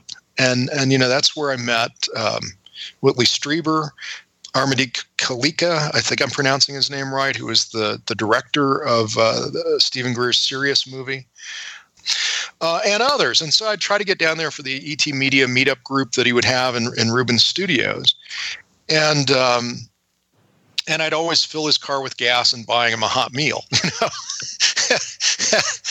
and uh, and so uh, Steve calls me one day and, uh, in November of uh, twenty twelve, and he says, "Joe, uh, got a million dollars worth of funding." I'm like, wow, miracles happen.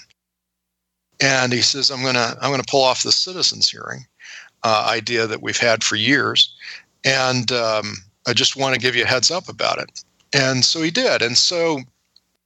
Uh, So they decided to come to the Sundance Film Festival. And I live up in Park City at the time and been a volunteer for Sundance for over a decade. Love the Sundance Film Festival.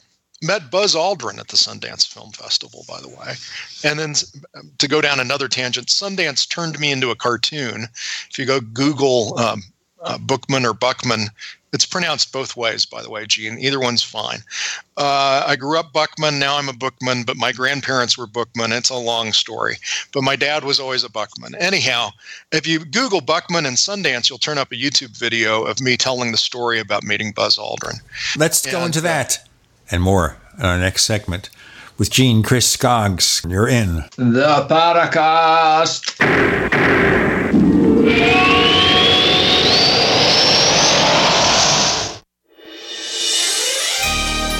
Thank you for listening to G C N. Be sure to visit G C N live dot com today. It's a no-brainer. A Big Berkey water filter is the one you need, period. You need a water filter that removes chlorine, fluoride, pharmaceuticals, B P A, and other endocrine disruptors, pesticides, bacteria, viruses, and much more, right? And does it all at only two cents per gallon. Get the original and most trusted name in gravity water filtration, Big Berkey. And now G C N listeners receive five percent off ceramic filter systems using code G C N. Call or click one eight seven seven nine nine Berkey or big berkey water filters dot com. That's one eight seven seven nine nine B E R K E Y. Would it be okay if you had two paychecks instead of one? I'm Pharmacist Keith. Doctor Wallach, the Dead Doctors Don't Lie guy, and myself want to show you how to get an extra paycheck every month, creating an extra income that will last for years to come by joining Doctor Wallach's crusade, spreading his message of better health. To learn more, visit radio dot recorded video dot com. That's radio dot recorded video dot com, radio dot recorded video dot com, or call eight six six two five seven three one zero five for a recorded message. Have you checked your Google search results lately? Search results are usually the first impression that people form of you or your business, so make sure that they create a positive impression with Reputation Defender dot com. What the internet says about you can have a big impact on your life and your livelihood, even if it's not true. Fortunately, you can now control how you look online and in online search results with Reputation Defender dot com. Call eight hundred eight three one zero seven seven one now. That's eight hundred eight three one zero seven seven one for your free Reputation analysis. If you have negative material from an ex-employee, upset patient, or former client, newspaper article, legal issue, social media, or other source showing up in your search results, you can combat it with Reputation Defender dot com. Our dedicated experts in patented technology can help make your online search results look their best. Call eight hundred eight three one zero seven seven one to learn more. eight hundred eight three one zero seven seven one. That's eight hundred eight three one zero seven seven one. Or visit Reputation Defender dot com. Hi there, I'm Bob Eubanks. You know, as part of Hollywood for a long time, I've seen my fair share of celebrities get in trouble with the I R S. Well, there's one name I trust, the Tax Defense Group. They're the most trusted name in tax. So if you owe more than ten thousand dollars to the I R S, you really need to call my friends at the Tax Defense Group. Ignoring the I R S is not the solution. They can garnish your paycheck, levy your bank accounts, seize your home or business. But the Tax Defense Group could put a stop to all of that and tailor a program that would reduce your tax debt to pennies on the dollar. You gotta love that. So don't just take my word for it. Call them. Find out for yourself. They offer a one hundred percent satisfaction guarantee, and they're open twenty-four hours a day because they know that tax debt doesn't sleep either. Call now for your free and confidential tax analysis from the most trusted name in tax. Call eight hundred, three six one, six nine zero seven, eight hundred, three six one, six nine zero seven. Will the government protect your family from Iran and North Korea's newest weapon, E M P? We buy guns to protect ourselves, home, health, and car insurance for accidents. Maybe you also have food storage. But how would you keep your refrigerator running in a long-term E M P blackout? Using tested military designs, the Solarc E M P-hardened solar generator protects and powers your critical appliances for years without burying items underground or wrapping them in aluminum foil. Unlike other preps, Solarc is used every day to help offset your electric bill automatically. Visit portable solar l l c dot com to learn how easily expandable the system is. Solarc is the most affordable and powerful solution on the market. The whole system even fits in the back of a pickup or S U V and can install in less than an hour. See for yourself why Solarc beats other off-grid systems at portable solar l l c dot com. Don't wait for the government. Go to portable solar l l c dot com to learn why Solarc is energy insurance for your family.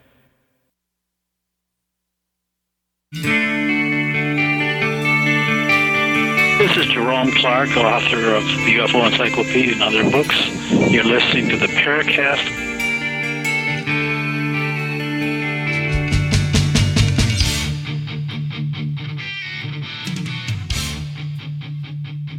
So here, I want to say I don't think Goggs sounds quite like David Tennant with his native accent, but it's not dissimilar.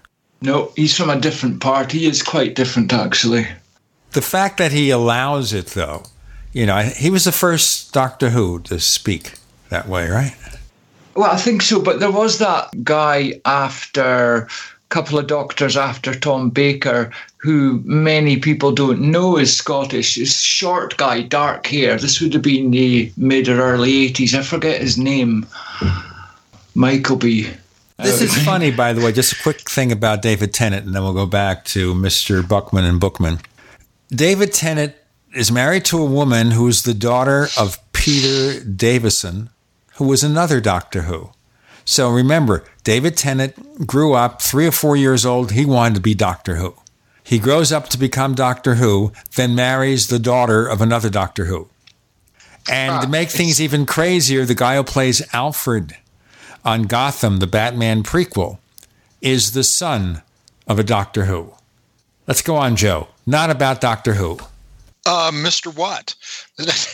So, Steve, yes, I'm excited for Stephen. This is amazing. Tom Clearwater, this Canadian, comes up with one million one hundred thousand dollars, gives it to Steve Bassett.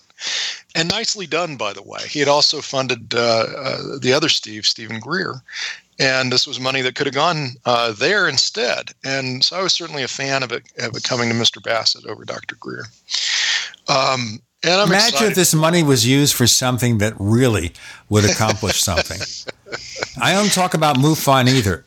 Yeah. I mean, something that would see, accomplish something meaningful. I'd love to see Chris get his uh, super camera system up there around the, the mysterious valley.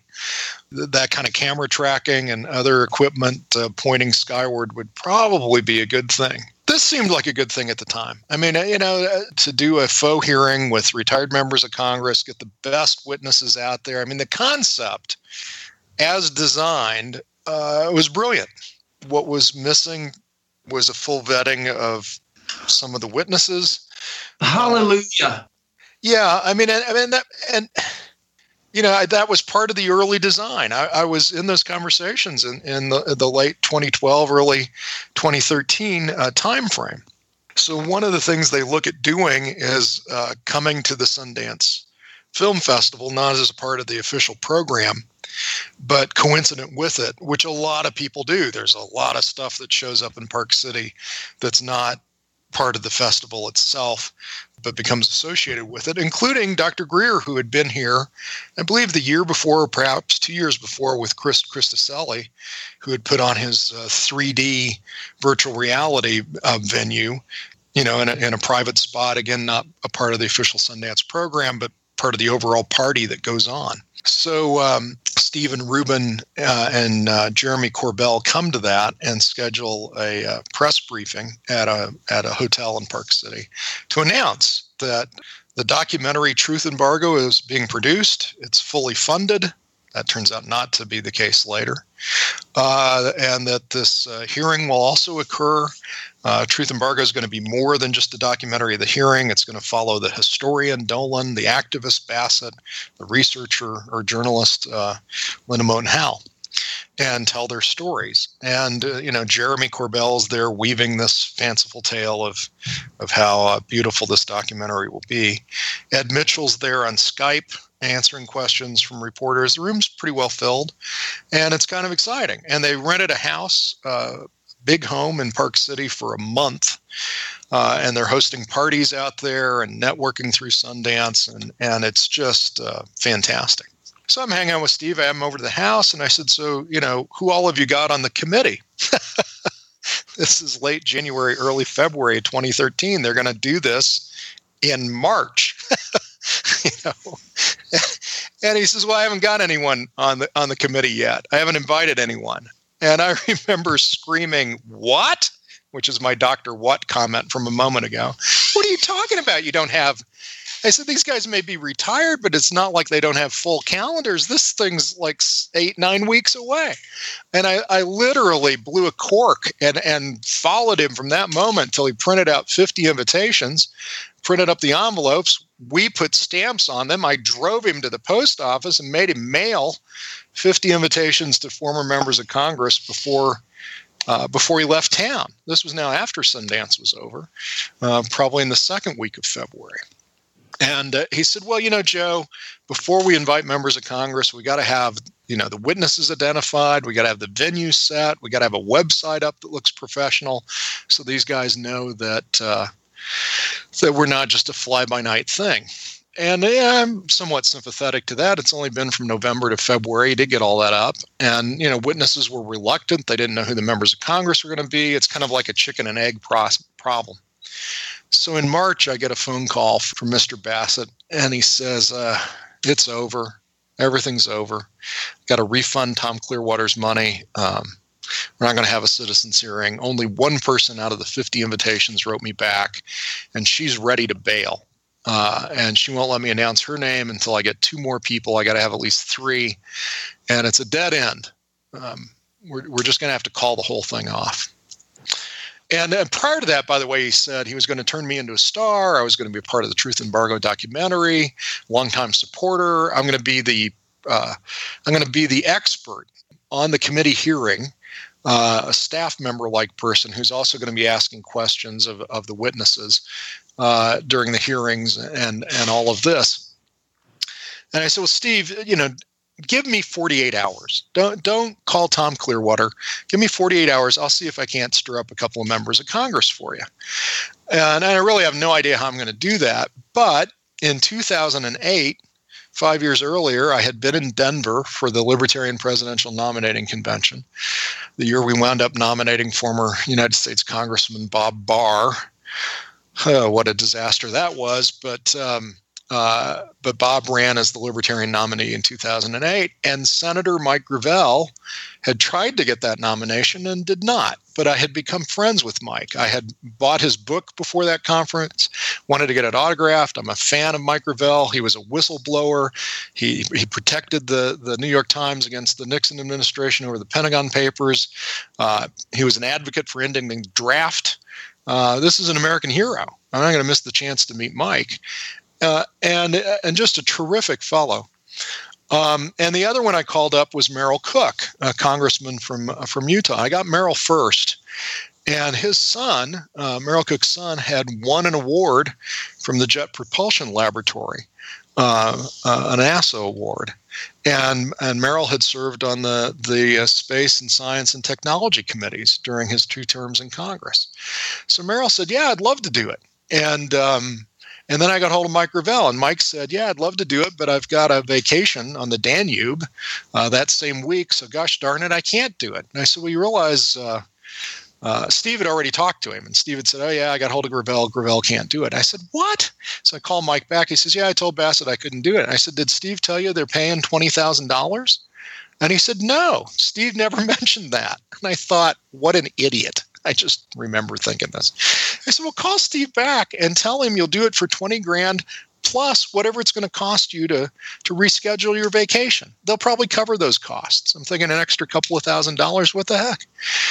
So, uh, so he, so Mike calls Steve uh, back up and says, "Yeah, he'll do it if they can give him the money plus plus whatever expenses he has for rearranging his schedule at the last minute, you know, to do this thing." So now we got Mike Revelle, Merrill Cook, and Carolyn Kilpatrick. God bless her, comes out from the shadows and is the third member of the committee. We kept her from bailing at the last minute, and then everybody wants to be on the committee. Once we got Mike Revelle, uh, the invitations to other members of Congress suddenly have the gravitas that takes him uh, to look at it seriously.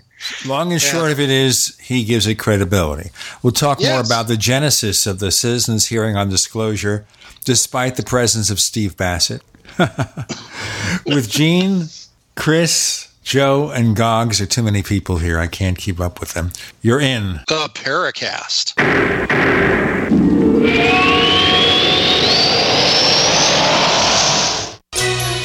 Thank you for listening to G C N. Visit G C N live dot com today. Neighbors, I want to tell you about my favorite graphics app. It's the award-winning Graphic Converter. You know, Graphic Converter is the universal genius for photo editing on your Mac. Join over one and a half million loyal users for this Swiss Army knife photo editing app. It gives you all you expect from a top-flight image editing app with tons of features, and most important, it's easy to use. It's also far less expensive than that other app that you can only get by subscription. You know the one I'm talking about. What's more, you can get twenty percent off with your order right now. So write this down to learn about Graphic Converter. Go to www.lemkesoft.de slash Gene. Let me spell that.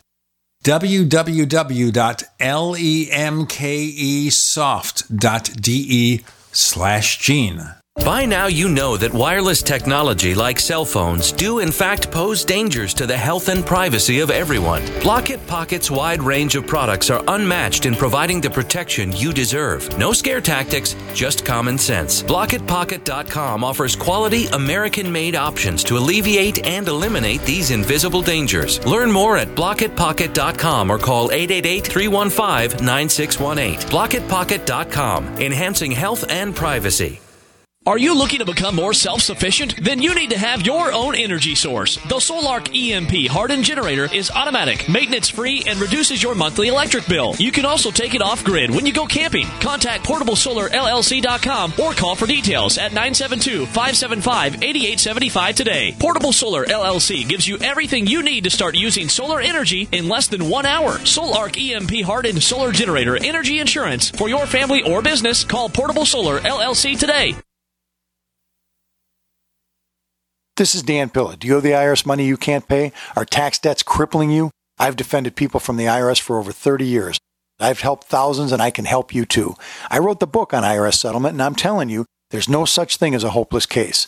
Call eight hundred, three four, N O T A X to finally get free of I R S debt. With the IRS's new programs, there's never been a better time to solve your problem. Call eight hundred, three four, N O T A X. That's eight hundred, three four, N O T A X, or my website, dan pilla dot com.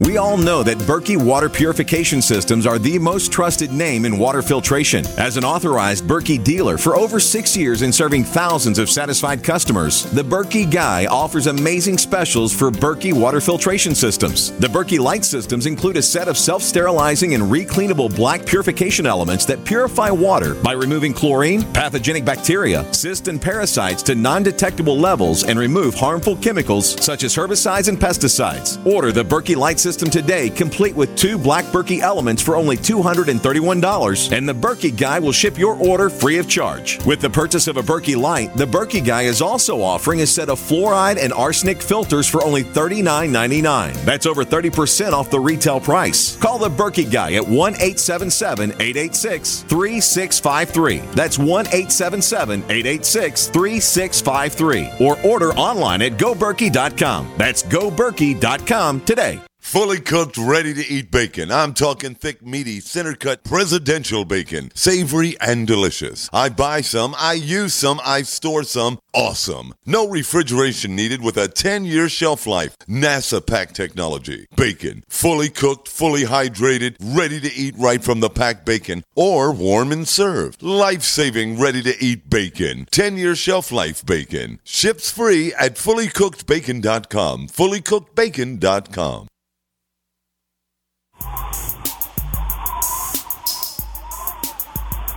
Hey, this is Marie D. Jones, the author of This Book is from the Future, and you are listening to the Paracast, the gold standard of paranormal radio.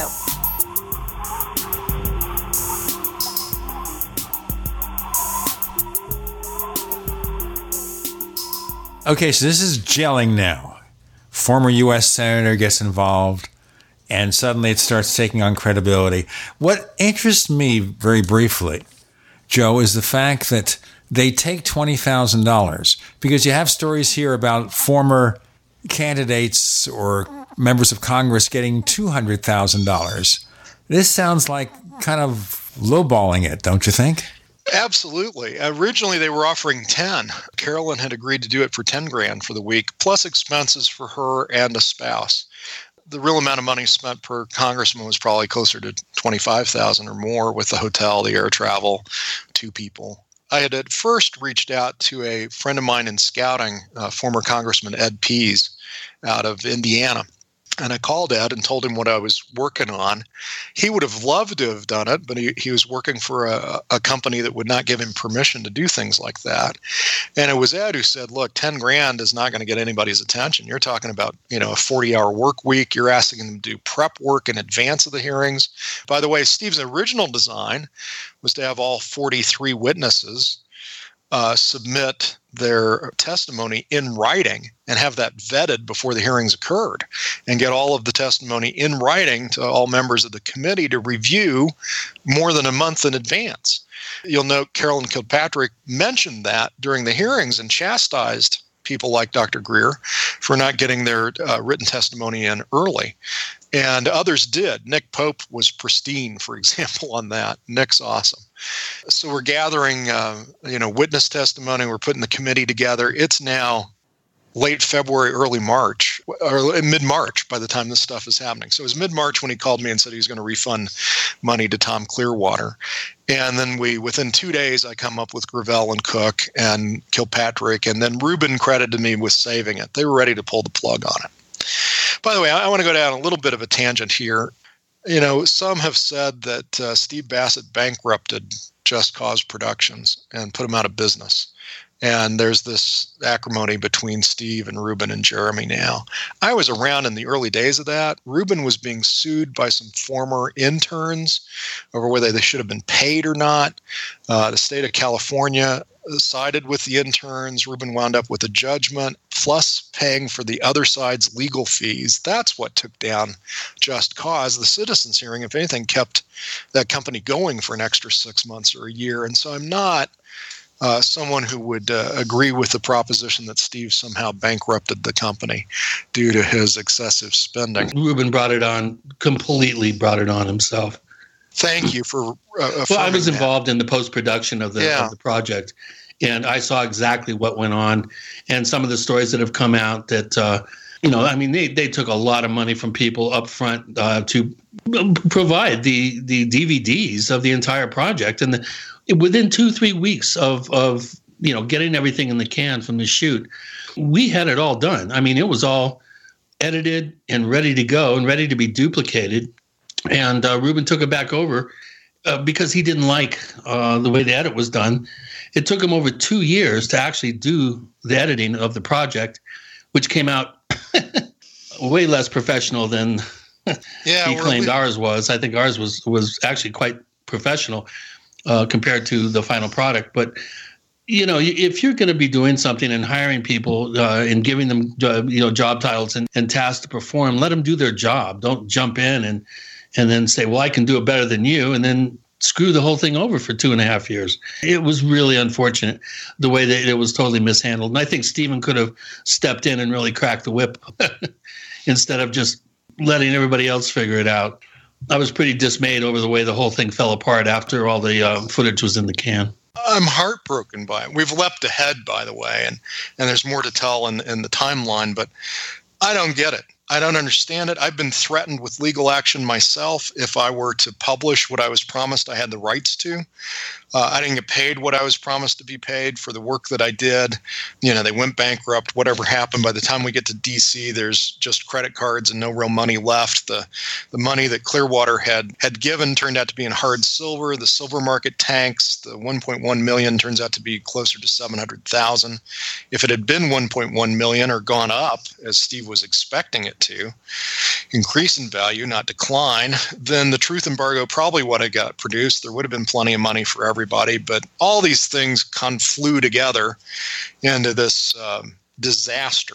But the part of it, uh, Chris, that I don't understand, and, and you're more of an expert at the video production filmmaking business than I, but here you have uh, Doctor Greer, who, by the way, one of the things I will praise Doctor Greer for is his ability to monetize this issue with the Serious documentary and now the Unacknowledged uh, documentary, which was just repurposing a bunch of old video. I went to L A for the premiere. I just couldn't believe it. It was, anyhow, his ability to to do Kickstarter or GoFundMe and raise money and, and all that. And here, Jeremy Corbell is sitting on, on, in my view, a gold mine of high-def video, forty hours or more of the Citizens' Hearing, plus whatever they managed to shoot with anonymous and uh, Linda Moulton Howe and uh, Richard Dolan and uh, Steve Bassett, all that. He's got all that material sitting there. And yet, and yet they say they need to raise more money to edit it together uh, when Greer is out there showing you that, you know, with very little time and effort, you can pull stuff together and throw it in a theater and, and uh, make a few hundred thousand dollars. It, it just blows me away. But anyway, in, in the in the moment in D C uh, on May third, uh, the thing's over. And, you know, they're they're not uh, giving me the check I'd been promised, which was okay. I mean, I had a great time in D C. I did get paid. I think I got ten or eleven thousand dollars uh, over the previous few months for the work I was doing, which was pretty much full time from Sundance uh, through the hearings. But what I was promised by Ruben, uh, and he's confirmed this since, was the rights to the written material. I wanted to put out a congressional record like footnoted, cited, verified version of all the testimony uh, from the Citizens' Hearing uh, in print. And he said, yeah, you can have the print rights. We just want the video and audio. And now they've said, Ruben and Jeremy, if you do that, it could uh, diminish our ability to monetize what we have. And their their hope was to sell the whole package to the History Channel or or Sci-Fi or somebody. And so they didn't want me publishing the written transcript in case that potential buyer would want it all. And I've said, okay, but I, I have typed every word. I've given it all to them for free to use for the closed captioning. And I feel kind of, uh, frankly, screwed. But time will go by. Eventually, that'll come out. It'll be a contribution I'll make to history. But in the process of footnoting and citing uh, the testimony, you know, I've run across some false statements by people like Doctor Greer and Colonel French, Paul Hellyer. And this is the kind of vetting that should have occurred when they were going to submit their written testimony a yeah. month or more in advance. Yeah, absolutely. They haven't vetted all of that. And that was part of the design. But, you know, Steve's flaw, uh, one of Steve's flaws, and, and I've said this to him directly, and by, and by the way, I want to leave the context under this. I love the guy. I, I don't think he's ripping people off. I don't think he's a liar. Uh, he may be the most outrageously, overly optimistic human being I've ever met, but but I don't see any guile or intentional deception. And, and I've been close enough to the guy to, uh, I think I would have turned that up, where I see that in others almost immediately. Uh, and so Doctor Greer testified under oath. I pulled it up here in the transcript. He's testifying before the six former members of Congress. This document's not yet been released. I'll make it to the, available to the committee. There's great progress being made. Admiral Marin, who won the prize Ampere in France and is a medical doctor, as am I, and also a P H D physicist, and was an advisor to President Sarkozy and others, has been meeting with us. Well, there is no such individual. There's a list of Ampere Prize winners out on the internet from France. Uh, there's no Marin. There's no Admiral Marin in France. There's no Doctor Marin. Uh, this individual does not exist. And yet, here's Greer saying, we've been meeting with him. And he repeated it later at one of the evening sessions. And uh, so I wrote the good doctor and said, hey, how do you spell Marin? I don't seem to be turning this up because all I've got is the audio. I don't know the spelling of any of these names, which which took a lot of time for closed military bases in South America and generals in France. And, you know, I'm looking up all this stuff. Doctor Greer wrote me back immediately and said, yeah, I have to check my files. I'll get back to you. I've not heard from him since. Well, you know what? Don't hold your breath because no. You're going to be wheezing soon. I'll send you no two tank. So, I mean, this is outrageous. I'm the guy on stage. Raise your hand. Repeat after me. I promise to tell the truth and nothing but the truth to the members of this committee today. Thank you. Have a seat. That was me. He rose his hand. He swore under oath. Uh, and by the way, I don't have a problem with somebody giving incorrect testimony under under oath. I have a problem with you don't correct that after the fact for the official record when confronted with it. That I have a big problem with. We'll have a problem uh, if we don't break. More to come with Joe and Chris and Goggs and Gene. You're in the Paracast.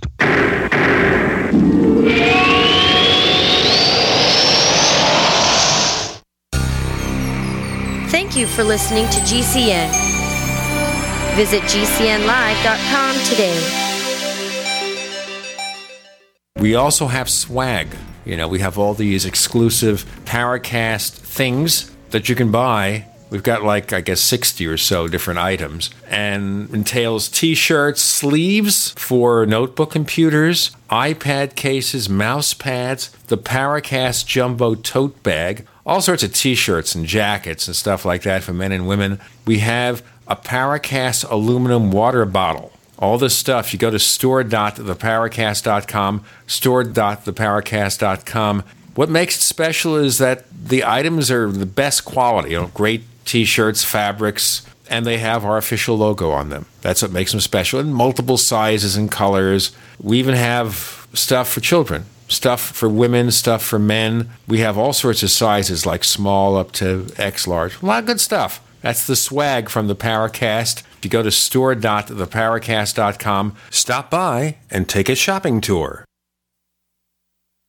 Hunters, anglers, campers, and survivalists. Get back to nature. Expand your horizons with the highest quality, most versatile, unique slingshots and sling bows on the market at sling bow dot com. Slingbow products are compact and models start from just seventeen dollars and ninety-eight cents. They're perfect for your bug-out bag or storing in your vehicle. Give yourself and your loved ones the excitement and tradition of Slingbow, a new frontier in archery and truly modern twist on this primitive survival tool. Feel the thrill only at sling bow dot com. The answer to being in control of your own healthcare is freedom from insurance. Become part of a group of self-pay patients that come together to share in each other's medical expenses. Individual share amounts begin at one hundred seven dollars a month and three hundred forty-seven dollars for families. Choose from three health sharing programs. Holistic treatments may be eligible for sharing. See guidelines. Discount programs available for dental, vision, and pharmacy. Go to liberty on call dot org. That's liberty on call dot org.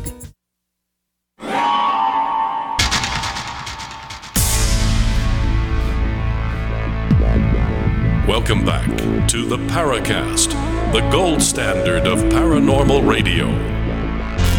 And now, here's Gene Steinberg.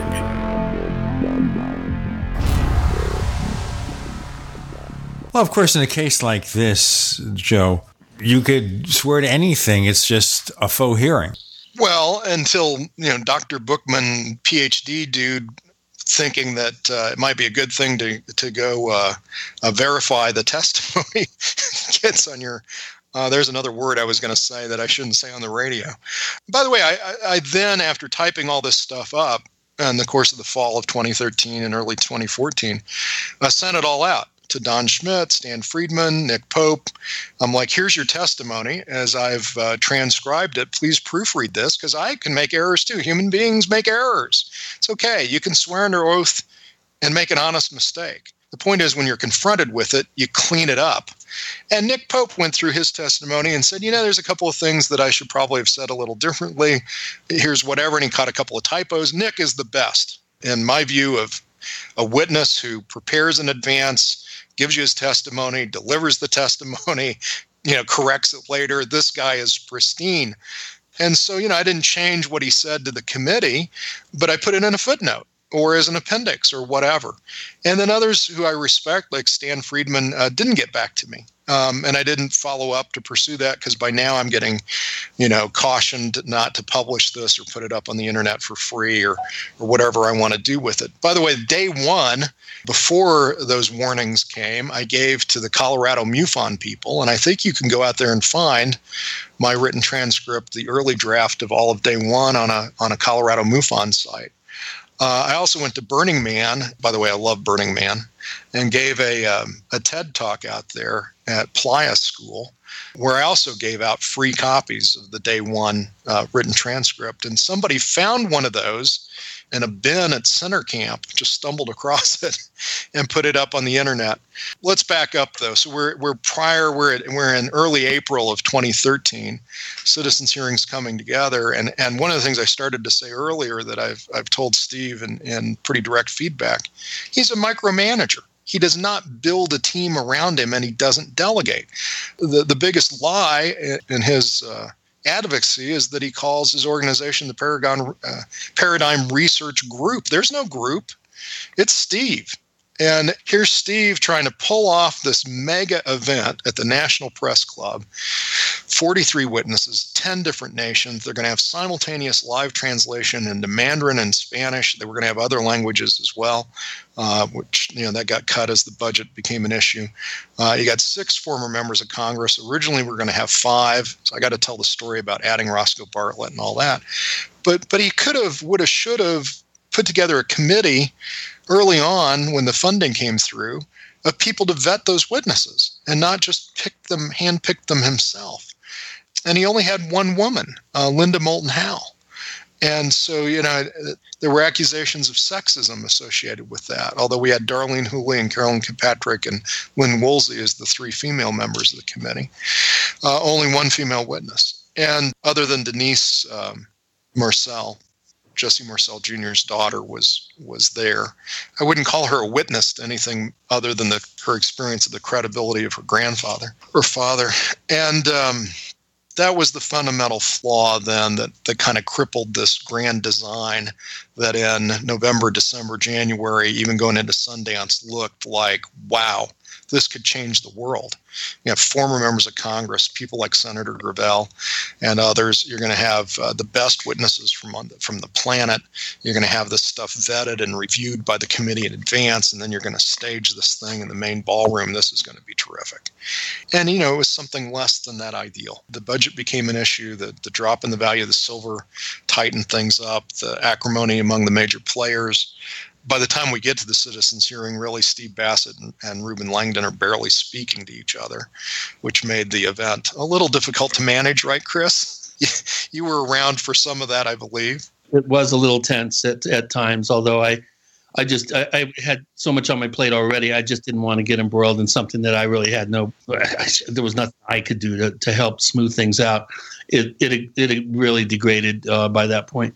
Yeah. And Steve, uh, by the way, as far as I know, Steve Bassett has not yet watched, listened to, or read the testimony from the Citizens' Hearing on Disclosure. He was out in the hallway for the whole thing, um, having breakdowns with volunteers and others. There was a security uh, issue. The Boston uh, Marathon bombing had just occurred a couple of weeks earlier. And, you know, were we at risk uh, there? They didn't have metal detectors up at the National Press Club yet. I think they do now for those kind of public events. it was something. And I, you know, I wound up uh, with a roommate for that week who was Danny Sheehan. So uh, here I'd be, you know, over at the press club by seven thirty, eight o'clock in the morning. We'd get ready, start the hearings. They'd run from nine to five. We'd take a dinner break. We'd go back for the optional evening sessions that went on for three hours. I was the M C for part of that. Uh, I remember introducing Richard Dolan and telling people we'd be going till dawn, uh, which got a laugh. Uh, you know, it's midnight. I go back to the room. I know I'm talking to Danny Sheehan about epistemology and and uh, you know re- religious uh, history and theology and and uh, uh, Danny was fascinating. Can you imagine spending five days with Danny Sheehan in a hotel room in the middle of the Citizens? Yeah, really. I'm jealous. It was it was awesome, but uh, he's really an amazing dude. Yes. Joseph, could I nip in here a second?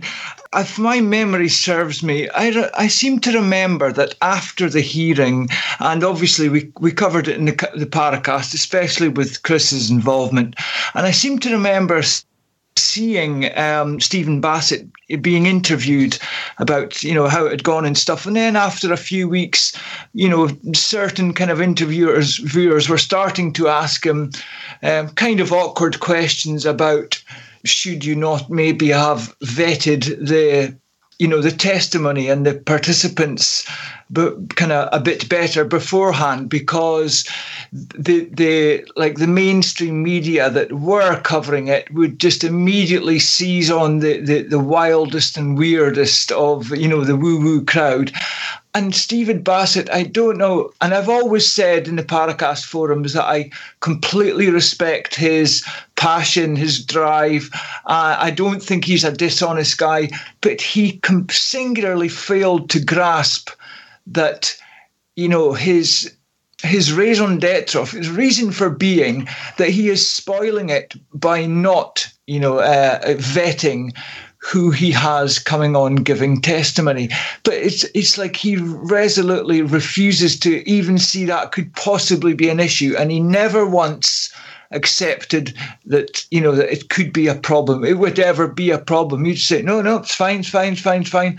And I just couldn't understand this. And it, it actually made me kind of fifty percent jokingly several times in, in the Paracast forums kind of uh, posit that he might be a planted disinfo agent, because I, f- I fail to see how someone with his intelligence could go to all that effort to, you know, for for to have this hearings, obviously with a, a view to hopefully getting disclosure, as he would couch it, and yet not be able to see that just the including of several guests and their testimony is enough to just throw a spanner in the works, because that's all the mainstream media will pick up on. And for him to fail to see the, the gravity of that non-vetting, yeah. I sort of think, how can he not know that it really hurt the whole thing? It's inexcusable, yeah. Well, absolutely. And I've had conversations with him too. I said, don't you realize that you set up this huge ball of gravitas, this huge momentum and, and, and inertia of gravitas, to have it totally trashed by your last speaker who is summing up the entire event by reading the fictitious dialogue from a known hoaxer Uh, on his conversations with a, a fantasy delusional E T. I, I was so upset when Paul Hellyer started reading out of Jim Sparks' book. I, I if I hadn't been working there, I would have really uh, acted out um, by some some manner or another. Well, uh, let's do our break here, guys. We'll get into more of this, and this is an argument I've had with Stephen Greer on the Paracast about vetting these people he brings on. More to come with Joe and Chris and Gene and Goggs. You're in the Paracast.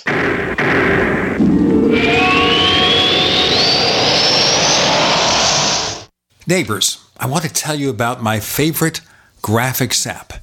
It's the award-winning Graphic Converter. You know, Graphic Converter is the universal genius for photo editing on your Mac. Join over one and a half million loyal users for this Swiss Army knife photo editing app. It gives you all you expect from a top-flight image editing app with tons of features, and most important, it's easy to use. It's also far less expensive than that other app that you can only get by subscription You know the one I'm talking about. What's more, you can get twenty percent off with your order right now. So write this down to learn about Graphic Converter. Go to www.lemkesoft.de slash Gene. Let me spell that. www.lemkesoft.de slash Gene. Hello, I'm Mike Lindell, the inventor of MyPillow. And like all of you out there, I had problems sleeping. Pillows would go flat. I would flip-flop all night long. I would wake up with a sore neck, maybe a headache, or feel like I needed a nap even though I slept eight hours. When I invented MyPillow, I wanted it to where you could move the patented fill to give you the exact support you need as an individual, regardless of sleep position. MyPillow will get you into that deep R E M sleep faster, and you will stay there longer. It's not about how much time we spend in bed. It's about how much of that quality sleep we get. I do all of my own manufacturing right here in the United States. I have a ten-year warranty. You can wash and dry my pillow, and I give you a sixty-day money-back guarantee, so you have nothing to lose. And here's my best offer ever. You can buy one of my pillows and get one absolutely free. Go to my pillow dot com or call eight hundred, eight seven zero, zero three zero five and use promo code G C N. That's my pillow dot com or eight hundred, eight seven zero, zero three zero five with promo code G C N. Cell phones against our heads every day. But now, a landmark U S government study confirms increased health risks from exposure to E M F radiation emitted from these devices. The time to protect yourself is now. The solution is Defender Shield. Proudly made in the U S A, Defender Shield blocks virtually one hundred percent of E M F radiation emitted from cell phones, tablets, and laptops. Buy now at defender shield dot com. Use discount code DEFENDER for ten percent off. defender shield dot com, the worldwide leader in E M F radiation protection. Hi, this is Ron Paul, former congressman and Republican presidential candidate. I love these summer months because this is when I get to enjoy the fresh fruits and vegetables that are being harvested on small farms and in our backyards. We all look forward to garden tomatoes and corn on the cob. Don't you wish there was a better way to preserve their true tastes and flavors? I'm here to tell you that there is a better way. It's by using the amazing home freeze dryer from Harvest Right. I have a Harvest Right freeze dryer and use it to preserve the foods I love. Strawberries, apples, and even lasagna and ice cream can stay fresh for twenty-five years. And the best part of my freeze drying is my family and I have a supply of long-lasting food on hand. So no matter what may come, we feel better prepared. We love our freeze dryer. To learn more, go to harvest right dot com or call eight hundred, nine two three, nine five nine one. That's harvest right dot com or eight hundred, nine two three, nine five nine one. Ralph, remember when you said you were going to start paying more attention to your health and now you're eating potato chips? Just a few. A few, okay, but you should be eating Super Berries Aronia Berries. Aronia what? Aronia Berries from super berries dot com. They're known for having one of the highest levels of antioxidants that helps with overall wellness. Go to superberries.com slash radio. And right now we get a free smoothie recipe book with our order. Plus we can save four dollars at checkout. Wow, look at all the benefits of these berries. I know, Ralph, I know. Choose health. Eat purple. super berries dot com. We'd like to hear from you. If you have a comment or question about the Paracast, send it to news at the paracast dot com. That's news at the paracast dot com. And don't forget to visit our famous Paracast community forums at forum dot the paracast dot com. Neighbors, just want to remind you that we have After the Paracast available exclusively to those of you who subscribe to the Paracast Plus. We're going to hear more from Joe Bookman. We're going to hear from Goggs Mackay. And Joe's going to be uncensored. plus dot the paracast dot com. plus dot the paracast dot com. So, Joe, we had Stephen Bassett on the Paracast early on, the original generation of the Paracast and everything, a couple of times. And we always ragged on him for failing to vet his guests. He didn't yes. seem to care. It's just get the word out. I don't care how. And it's not as bad, of course, as what MUFON's doing this year, where they're having a symposium about the secret space program. And if you want to talk about a wacky bunch, he found them. But I don't know how that advances the cause of scientific U F O research.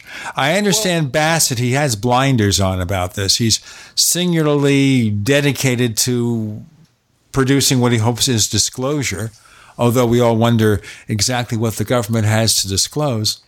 But he doesn't listen when you say you can't have people like this. You're trying to make a public impression, and you have to watch yourself. I'll start by saying I agree, but let me quickly add, in my view, you're being a little overly harsh on Mister Bassett. And by the way, going into the break, you said you'd had Stephen Greer on, and I think you misspoke on yeah. that. By the way, we did have Greer on a couple of times, and one time he was about ready to really yell at us because we dared to question him.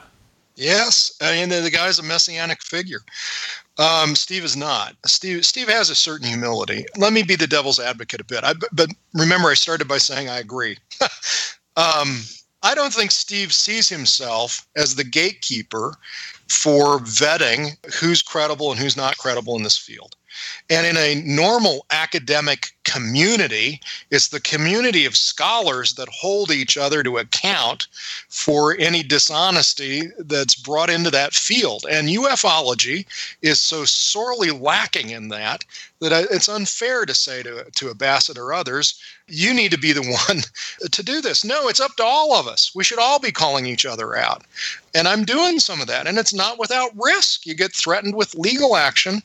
Uh, you know, Greer certainly has, uh, the good Doctor Greer certainly has uh, some impressive financial resources based on what I'm reading of, of how much money his documentaries make. I don't have those kind of resources. I don't want to get into, uh, you know, any kind of uh, costly uh, attorney fees for, for defending what I might uh, say that, that could be characterized as slander, uh, unless you prove it. But in a normal academic field with peer-reviewed journals, you're not at risk in that way, in the in the way that you are currently in, in quote, ufology.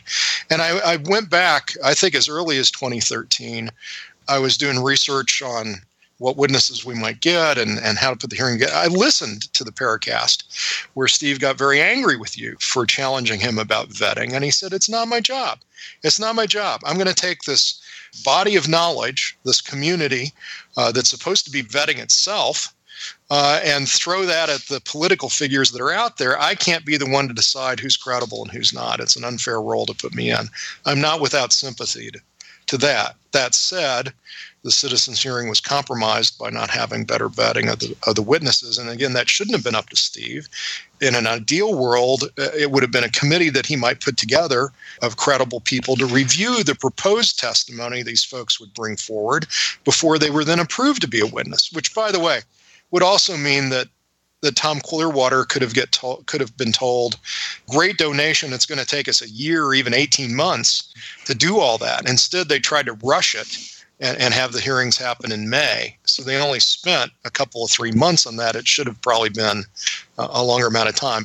I think Steve would agree with that now, that he wishes he had taken more time. And Joseph, yeah. I think you brought, a, brought up an interesting point there, and that I don't think Steve Bassett's a bad guy, and I think he must have, you know, just given so much hours and effort to that, and I commend him, him for all of that and his other ventures. But it's quite funny, uh, kind of, to hear him say that, you know, it's not up to him to uh, vet the testimony because it's up to the U F O field kind of thing, and that that, that is a fair point. Except that he singularly failed to even delegate that role to anyone else because he kind of almost kept that for himself. Yeah. So, so that that was the only kind of part that that in his mind, right, that doesn't really square. But yeah, I get what you're saying. On that, we're in full agreement. Uh, and again, I said earlier, he did, you know, in my experience, I've told him this directly too, he, he doesn't delegate. He doesn't build a team. There is no group in the research group. If, if there was any group, I'd be as close to that to anyone. And when I've asked Steve to publicize to his lists other presentations I've made, for example, I believe I'm the only guy in the U F O field, if I'm in that field, who's been accepted at SETI. You know, I gave an hour-long presentation at a SETI conference in Mountain View, California, uh, in twenty fourteen. Uh, Seth Sostock was in the audience. Seth and I had dinner together that night. He's not a fan of Steve Bassett either. Steve actually threatened him with punching him in the face because in Steve's worldview, he's convinced that Doctor Sostock is part of the cover-up. I'm not. Steve finds that a flaw in my character, I suppose. I think um, SETI and others are just in these silos of scientific research, they're not willing to look at what hard evidence there is out there, in part because there's so much crap surrounding it, some of which I think is government intentional disinformation, and some of it's these flim-flam artists who are in it to make a buck by saying outrageous stuff. And the MUFON conference in Vegas in two weeks is certainly... Anyhow, they... Excuse, excuse me. Yes, it's okay. Were you sneezing again? That I, yeah. I think that you, yeah, right. So let me jump ahead to that. I'm in Las Vegas that week at another conference, Freedom Fest, two thousand people, mostly Tea Party Republicans, Steve Forbes-like people. It's organized by a guy named Mark Scowden. It's their tenth year. And I've been to several Freedom Fests. It attracts a lot of libertarians as well. So they announced last year that their theme for this year is Exploring New Frontiers, and their keynote speaker is William Shatner. And so last fall, on a lark, I sent him a speaker proposal for a session at Freedom Fest to be titled, Is E T Libertarian? Question mark. Uh, the non-aggression principle, self-ownership, high technology, and extraterrestrials, colon, if they're here, they're libertarians, exclamation point. Because as an academic, I wanted to have an exclamation point, a question mark, and a colon all in one title, right? So I fire this off thinking these guys are going to tell me to pound sand, and they go, this sounds great. Can you put together a panel? We use an academic model, no honorariums, no travel fees, no expenses at all, but can you get other people to come? So I'm like, okay, great. And Doctor John Alexander lives in Las Vegas and immediately agreed to do it. So yeah, John George and Knapp I, is there. You get George, George doing it. No, George turned me down. John and I both asked. I reached out to Bob Bigelow to be on that panel as well. I mean, I'm swinging for the fences. But that is now scheduled for Friday, July twentieth. And then they put me on a second panel on Saturday morning on digital privacy because I have a P H D in telecom and I'm a libertarian. I guess they think I know something about that. And I'll, I'll pretend I do by the time I get to Saturday. Joe Bookman, Goggs Mackay, Chris O'Brien, Gene Steinberg. You're in the Paracast.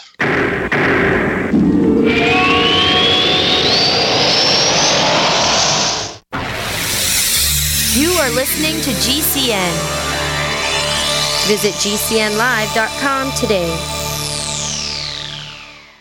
Lifetime Gray's one hundred percent grass-fed beef has the health benefits you seek. When compared to conventional beef, it offers good fats while virtually eliminating the bad. That's the result of cattle who never eat grain, ever. Rich in antioxidants, including vitamin E, C, beta-carotene, and C L A. No artificial hormones, antibiotics, or other drugs. For all our fresh, non-cooked products with only one hundred percent grass-fed beef, go to Midas Resources dot com. Use voucher code G C N to get thirty percent off your order. Midas Resources dot com or find us on Facebook. Hi, this is Ted Anderson. I'm here to tell you about G C N Telecare dot com, a team of board-certified doctors assisting you twenty-four hours a day, seven days a week, three hundred sixty-five days a year. Within fifteen minutes of registration, care your family can afford. Revolutionizing the healthcare industry, virtual consulting providing diagnosis of non-emergency medical issues by phone or secure video on computer or smart mobile devices. G C N Telecare dot com, virtual care anywhere. If food became scarce, would you be able to feed yourself and your family? Have you found some emergency food supplies can cost upwards of three hundred dollars for a month's supply? And worst of all, they're packed with chemicals and other unpronounceable ingredients. At Northwest Fork dot com, our mission is to provide you with food that's not only healthy and natural, but also affordable. At Northwest Fork dot com, for only one hundred twenty-seven dollars, you can order meals that are naturally high in fiber, carbs, and protein, packaged in Mylar bags with oxygen absorbers for superior shelf life. For a limited time only, your order ships free. Free. But that's not all. Enter promo code P R E P ten to receive ten percent off your entire order. Call eight hundred, seven hundred, twenty-one eighty-four today. Northwest Fork dot com keeps prices low by buying directly from suppliers in the Pacific Northwest, then passing the savings to you. Go to Northwest Fork dot com or call eight hundred, seven hundred, twenty-one eighty-four for the most cost-effective and healthy food storage solution. That's Northwest Fork dot com at eight hundred, seven hundred, twenty-one eighty-four.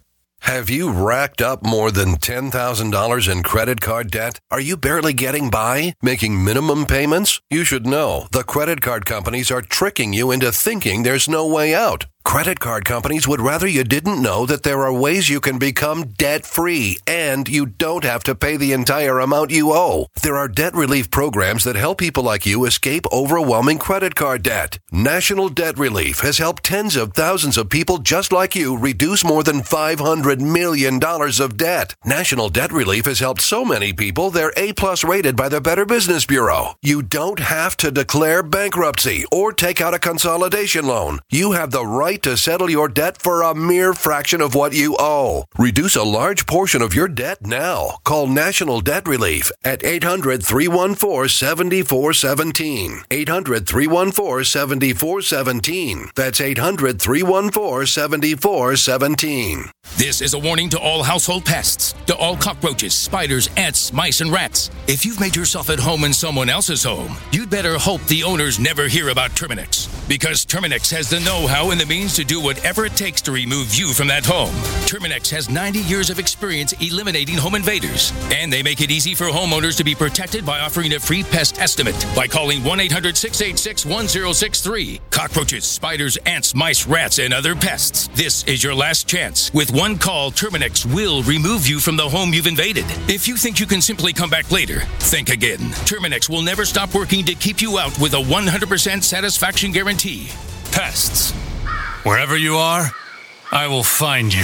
Pests, you've been warned. Homeowners are calling Terminix right now for a free pest estimate. one eight hundred, six eight six, one zero six three. one eight hundred, six eight six, one zero six three. thirty-day money-back guarantee at participating locations. Limitations apply. See plan for details. Hi, this is Nick Pope. You're listening to the Paracast. He's trying to sound deep, dark, mysterious. Yes. Right? Yeah, my radio voice. Right. Now, I want to ask you something, as we have two segments left of the show, and we've had some fascinating tales of your travels through the years, through the highways and byways, and the realms of U F O research and disclosure. Let's talk about what you believe, not what Stephen Bassett says, not what Doctor Greer says, not what Paula Harris says, not what Linda Moulton Howe says, but what you have to say. Do you think there's anything that the government knows that needs to be disclosed? Those are really two questions, aren't they? Well, we can make um, it ten if you want. Go ahead. Boy, I, I come back to the answer I gave earlier.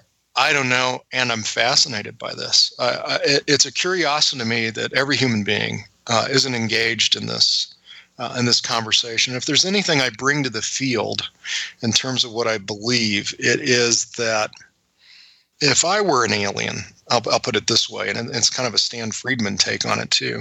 Uh, if I were an alien, would I really want to drop by planet Earth right now? And the answer is clearly no. I mean, as a human being, I don't want to go to, to Damascus right now either.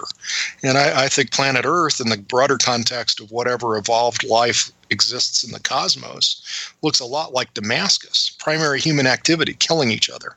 Primary economic activity, coming up with more disgusting, vile, evil ways of mass killing each other. It makes me kind of sad to imagine a loving creator of the universe looking at planet Earth, and, and how would, would he or she feel?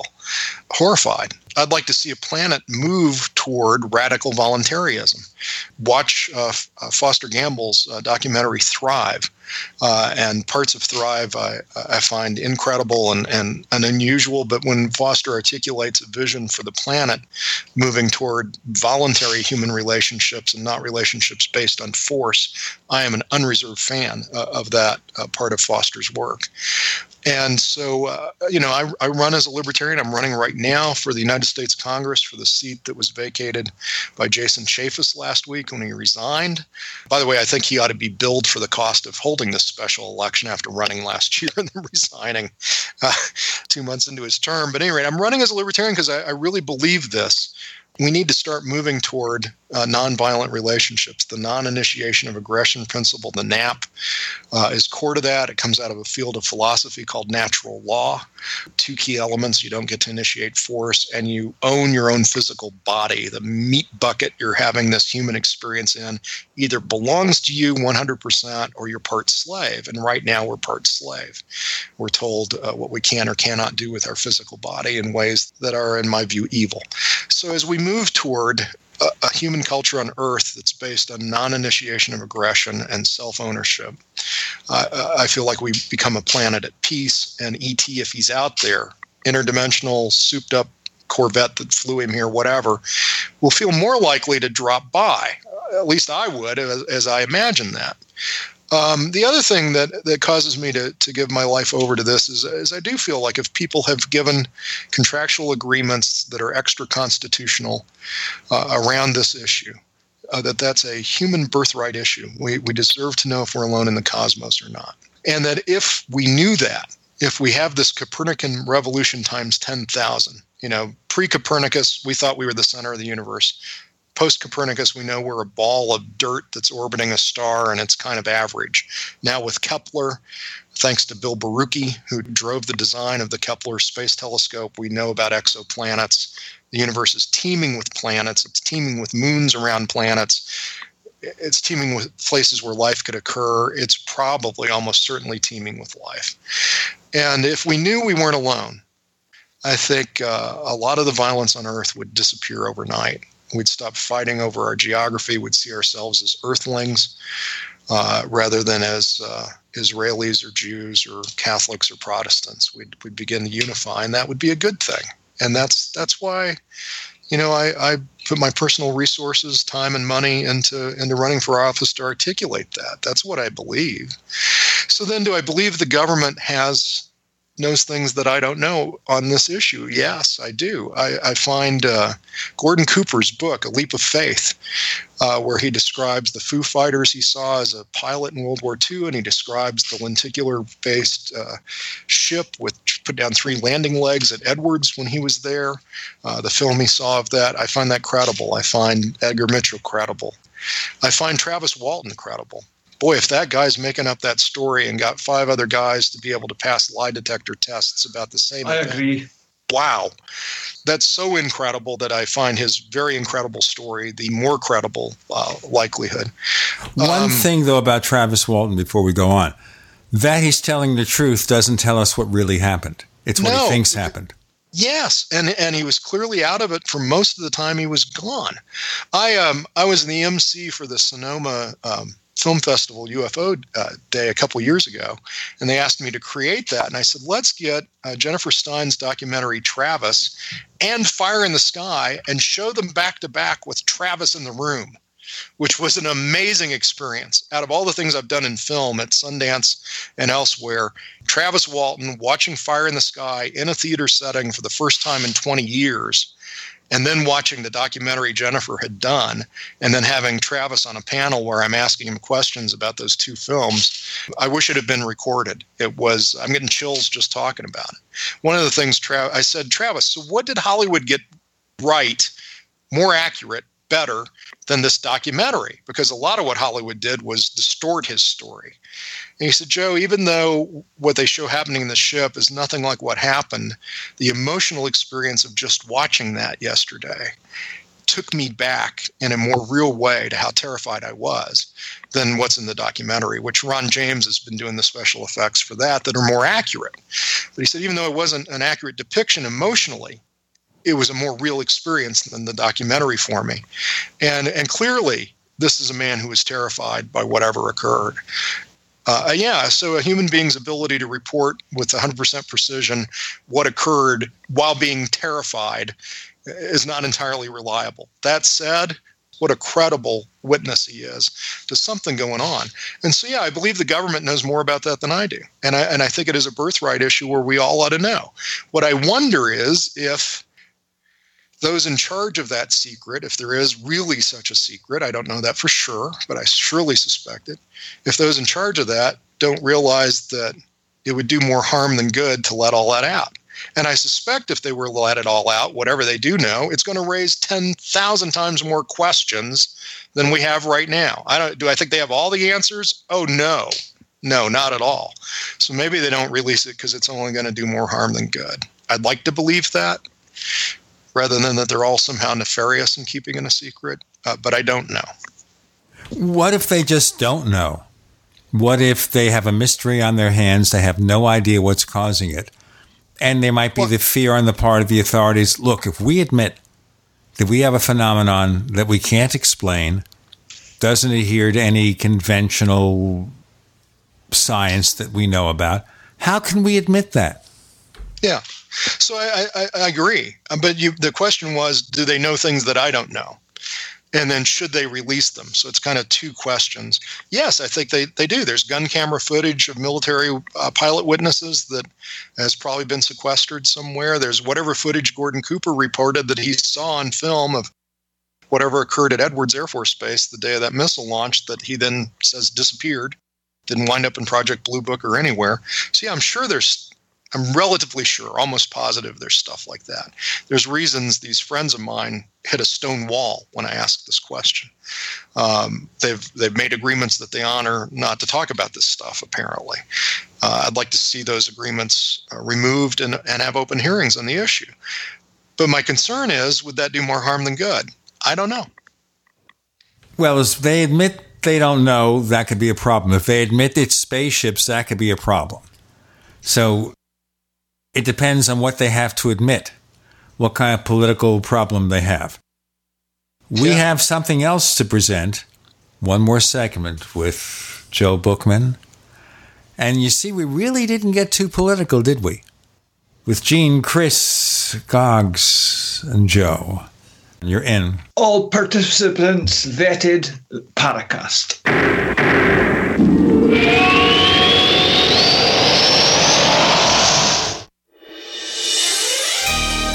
Thank you for listening to G C N. Be sure to visit G C N live dot com today. You know you're being lied to about space. The MUFON twenty seventeen Symposium gives you the tools to discern. Our speaker lineup and the things they share will blow you away. Is there a secret space program? Find out from aerospace insiders like Bill Tompkins and Robert Wood. What did Gary McKinnon find on NASA computers? Is warp drive for real?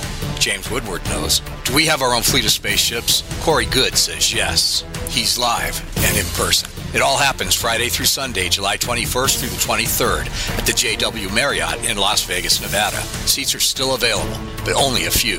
If you can't attend, buy the live stream. It includes a year of MUFON television. This is MUFON's most intense symposium ever. Join us there or on the stream, but don't miss it. What is the secret space program? Let's investigate. Go to MUFON Symposium dot com. That's M U F O N Symposium dot com. M U F O N Symposium dot com. Water is the single most important thing your body needs, so you want to be sure it's the best for you and your family. Since two thousand five, thousands have depended on Berkey Purified Water. The Berkey Guy provides the lowest priced filtration systems in every size. For incredibly delicious water now and in an emergency, get to Go Berkey dot com or call eight seven seven, eight eight six, three six five three.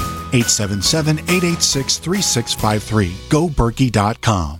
Fully cooked, ready-to-eat bacon. I'm talking thick, meaty, center-cut, presidential bacon. Savory and delicious. I buy some, I use some, I store some. Awesome. No refrigeration needed with a ten-year shelf life. NASA pack technology. Bacon. Fully cooked, fully hydrated, ready-to-eat right from the pack bacon. Or warm and served. Life-saving, ready-to-eat bacon. ten-year shelf life bacon. Ships free at fully cooked bacon dot com. fully cooked bacon dot com.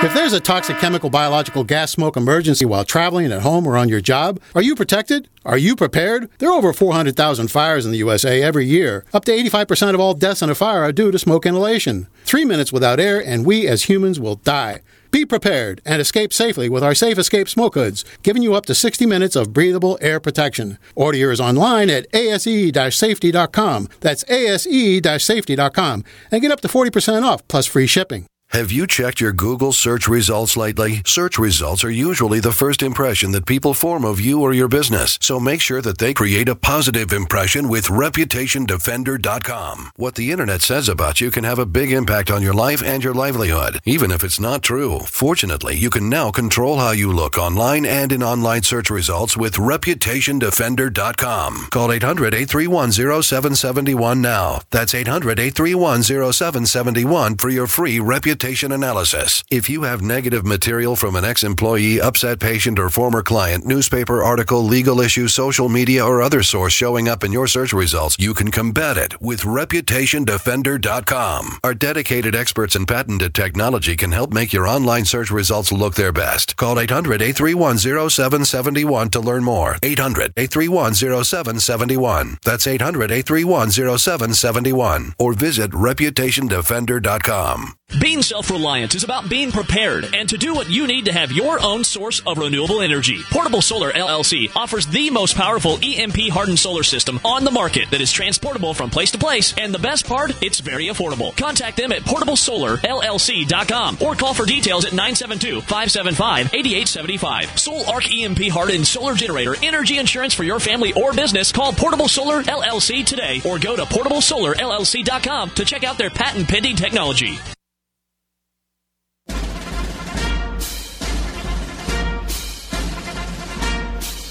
Hi, it's Grant Cameron from Presidential U F O dot com. You're listening to the Paracast, the gold standard of paranormal radio.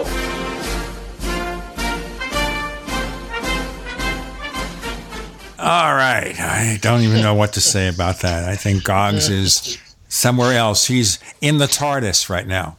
Joe, okay, so I get the impression here you're an E T kind of guy. Is that correct? Well, hmm.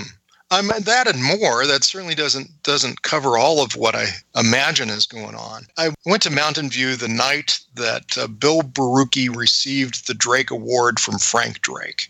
It's a highlight of my whole life. Frank Drake, the author of the Drake Equation, said he gives out an annual Frank Drake Award. They're giving it to Bill Barucki, the guy who kept proposing the Kepler mission until finally NASA surrendered and launched the thing. And that's the thing that has given us all of the data that tells us there are exoplanets and planetary formation is a, a common occurrence in the cosmos. Kepler, by the way, was staring at a, a point of the night sky about the size of the palm of your hand, held at arm's length away from your eyes. That's all the cosmos we've looked at. We haven't looked at everywhere else.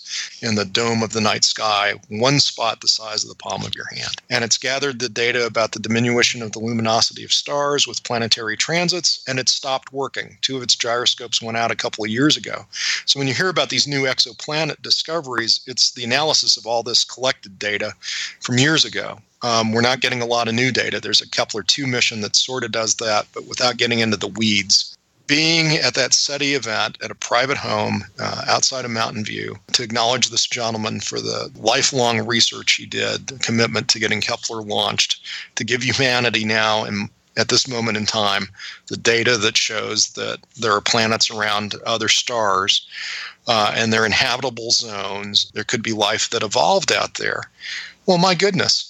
We used to say that there are more stars in the observable universe than grains of sand on all the beaches of the Earth, and now there's about ten times that much stuff in terms of the number of planets and moons with habitable zones. They don't all have to be in the Goldilocks zone. They just have to have a belt of habitability on them. That could be moons as well as planets. Do we really think that we're the only biological life that grew up and then that we're the most technologically advanced, wise bio life in the cosmos? No, that just seems absurd in the face of that scientific reality, having nothing to do with the U F O issue. Then there are these credible, relatively credible, at least certainly intriguing body of evidence uh, of people like Travis Walton or Ed Mitchell or, or Gordon Cooper or others that I think are deserving of more scientific inquiry. And then associated that with is all this crazy, the flim-flam artists, the nutcases, the, the people who are, as Steve Bassett says, in immediate need of intense psychiatric intervention. By the way, if, if you want to know, Steve does have a horizon of vetting because we've talked about this MUFON conference, and he can't believe who MUFON is having there either. It's like, what are they What are they doing? So I wouldn't say Steve accepts everything. Oh, oh I can't wait to have that conversation with him. Publicly, he doesn't come out and say this one's credible and that one's not. He's not. He doesn't want to be in that business, and I, I think for not completely uh, ununderstandable reasons. Anyhow, so I'm going to I'm going to Vegas. I'm going to be at Freedom Fest. I'm doing these two presentations. Uh, I find Doctor John Alexander to be a credible guy. Some people think he's a Men in Black. Doctor Greer accuses him of being a mass murderer who was president at the Kennedy assassination at the age of fifteen or something. And whoa, whoa, whoa, whoa, whoa, whoa, stop. all this full stop, crazy. Full stop, yes. full stop. What does Greer say about Alexander? Go Google, go Google the dead man switch that came out. Some of his inner circle published his dead man switch when Sirius came out. In the dead man switch document, he mentions John Alexander being present at the Kennedy assassination. So there's that crazy association. Anyway, I'm going to be in Vegas. I'm going to do the thing with John at Freedom Fest. And MUFON, to their credit, uh, Chase uh, Klosky uh, just granted me a, a full V I P uh, media credential to go over to MUFON. So I'm going to I'm going to drop in as I can. Uh, I'd like to talk to Richard Dolan over there. And maybe that's it. Well, you know something here. That's why I get a clarity here. Ron James, the documentary producer, sent us an ad he wanted us to run for the MUFON Symposium. Now, I consider it a wacky place. I consider the speakers to be beyond wacky. I consider the subject matter to be interesting, but not necessarily U F O related. But to be fair and balanced, we are running that ad. So if you've heard the okay. ad running on this show during our commercial break, ain't my fault. Just scream at Ron. And let me take the devil's advocate for MUFON. That's what they should do. Invite the people in with the most salient, crazy stories that are getting public attention, and then put them through the refiner's fire of some sort of peer review, which Dolan says he's going there to do.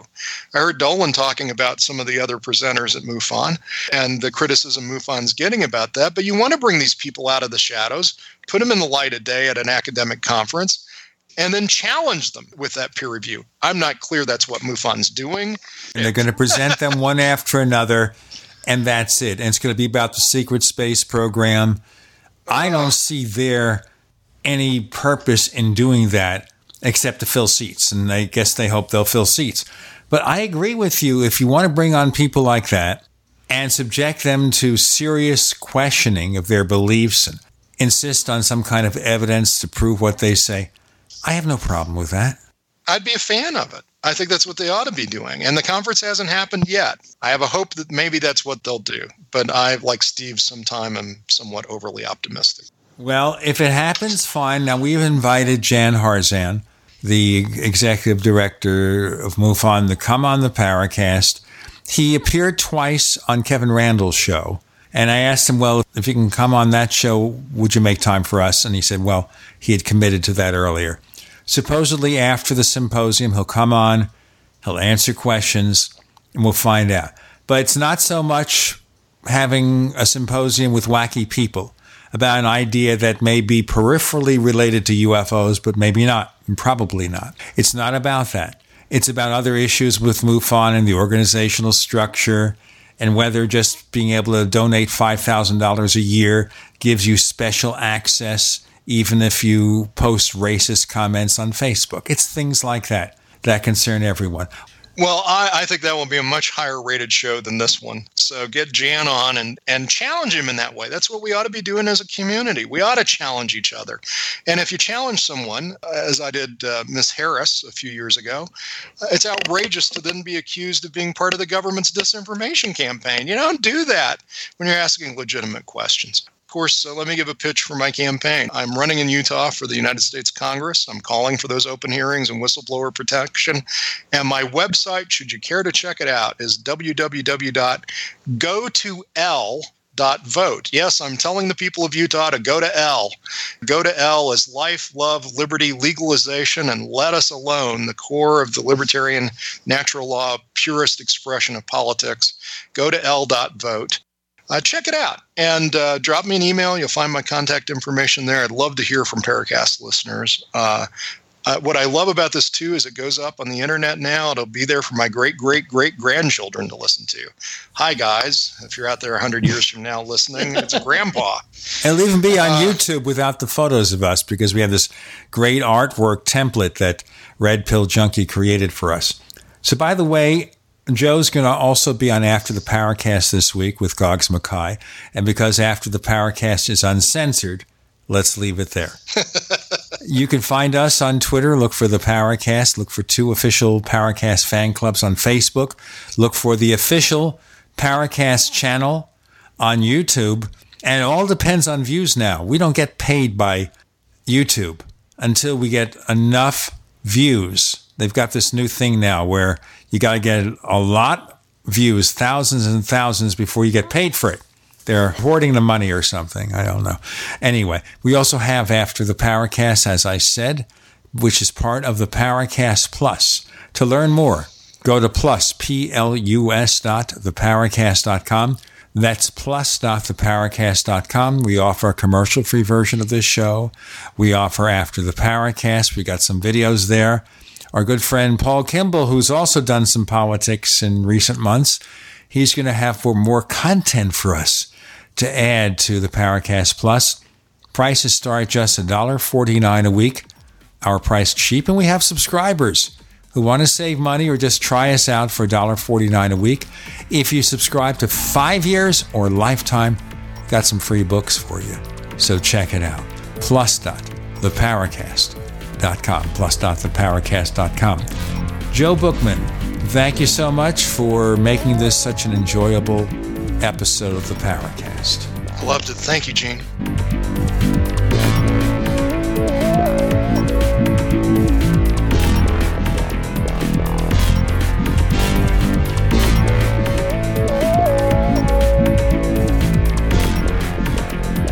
The Paracast, featuring Gene Steinberg and Christopher O'Brien, is a copyrighted presentation of Making the Impossible, Incorporated.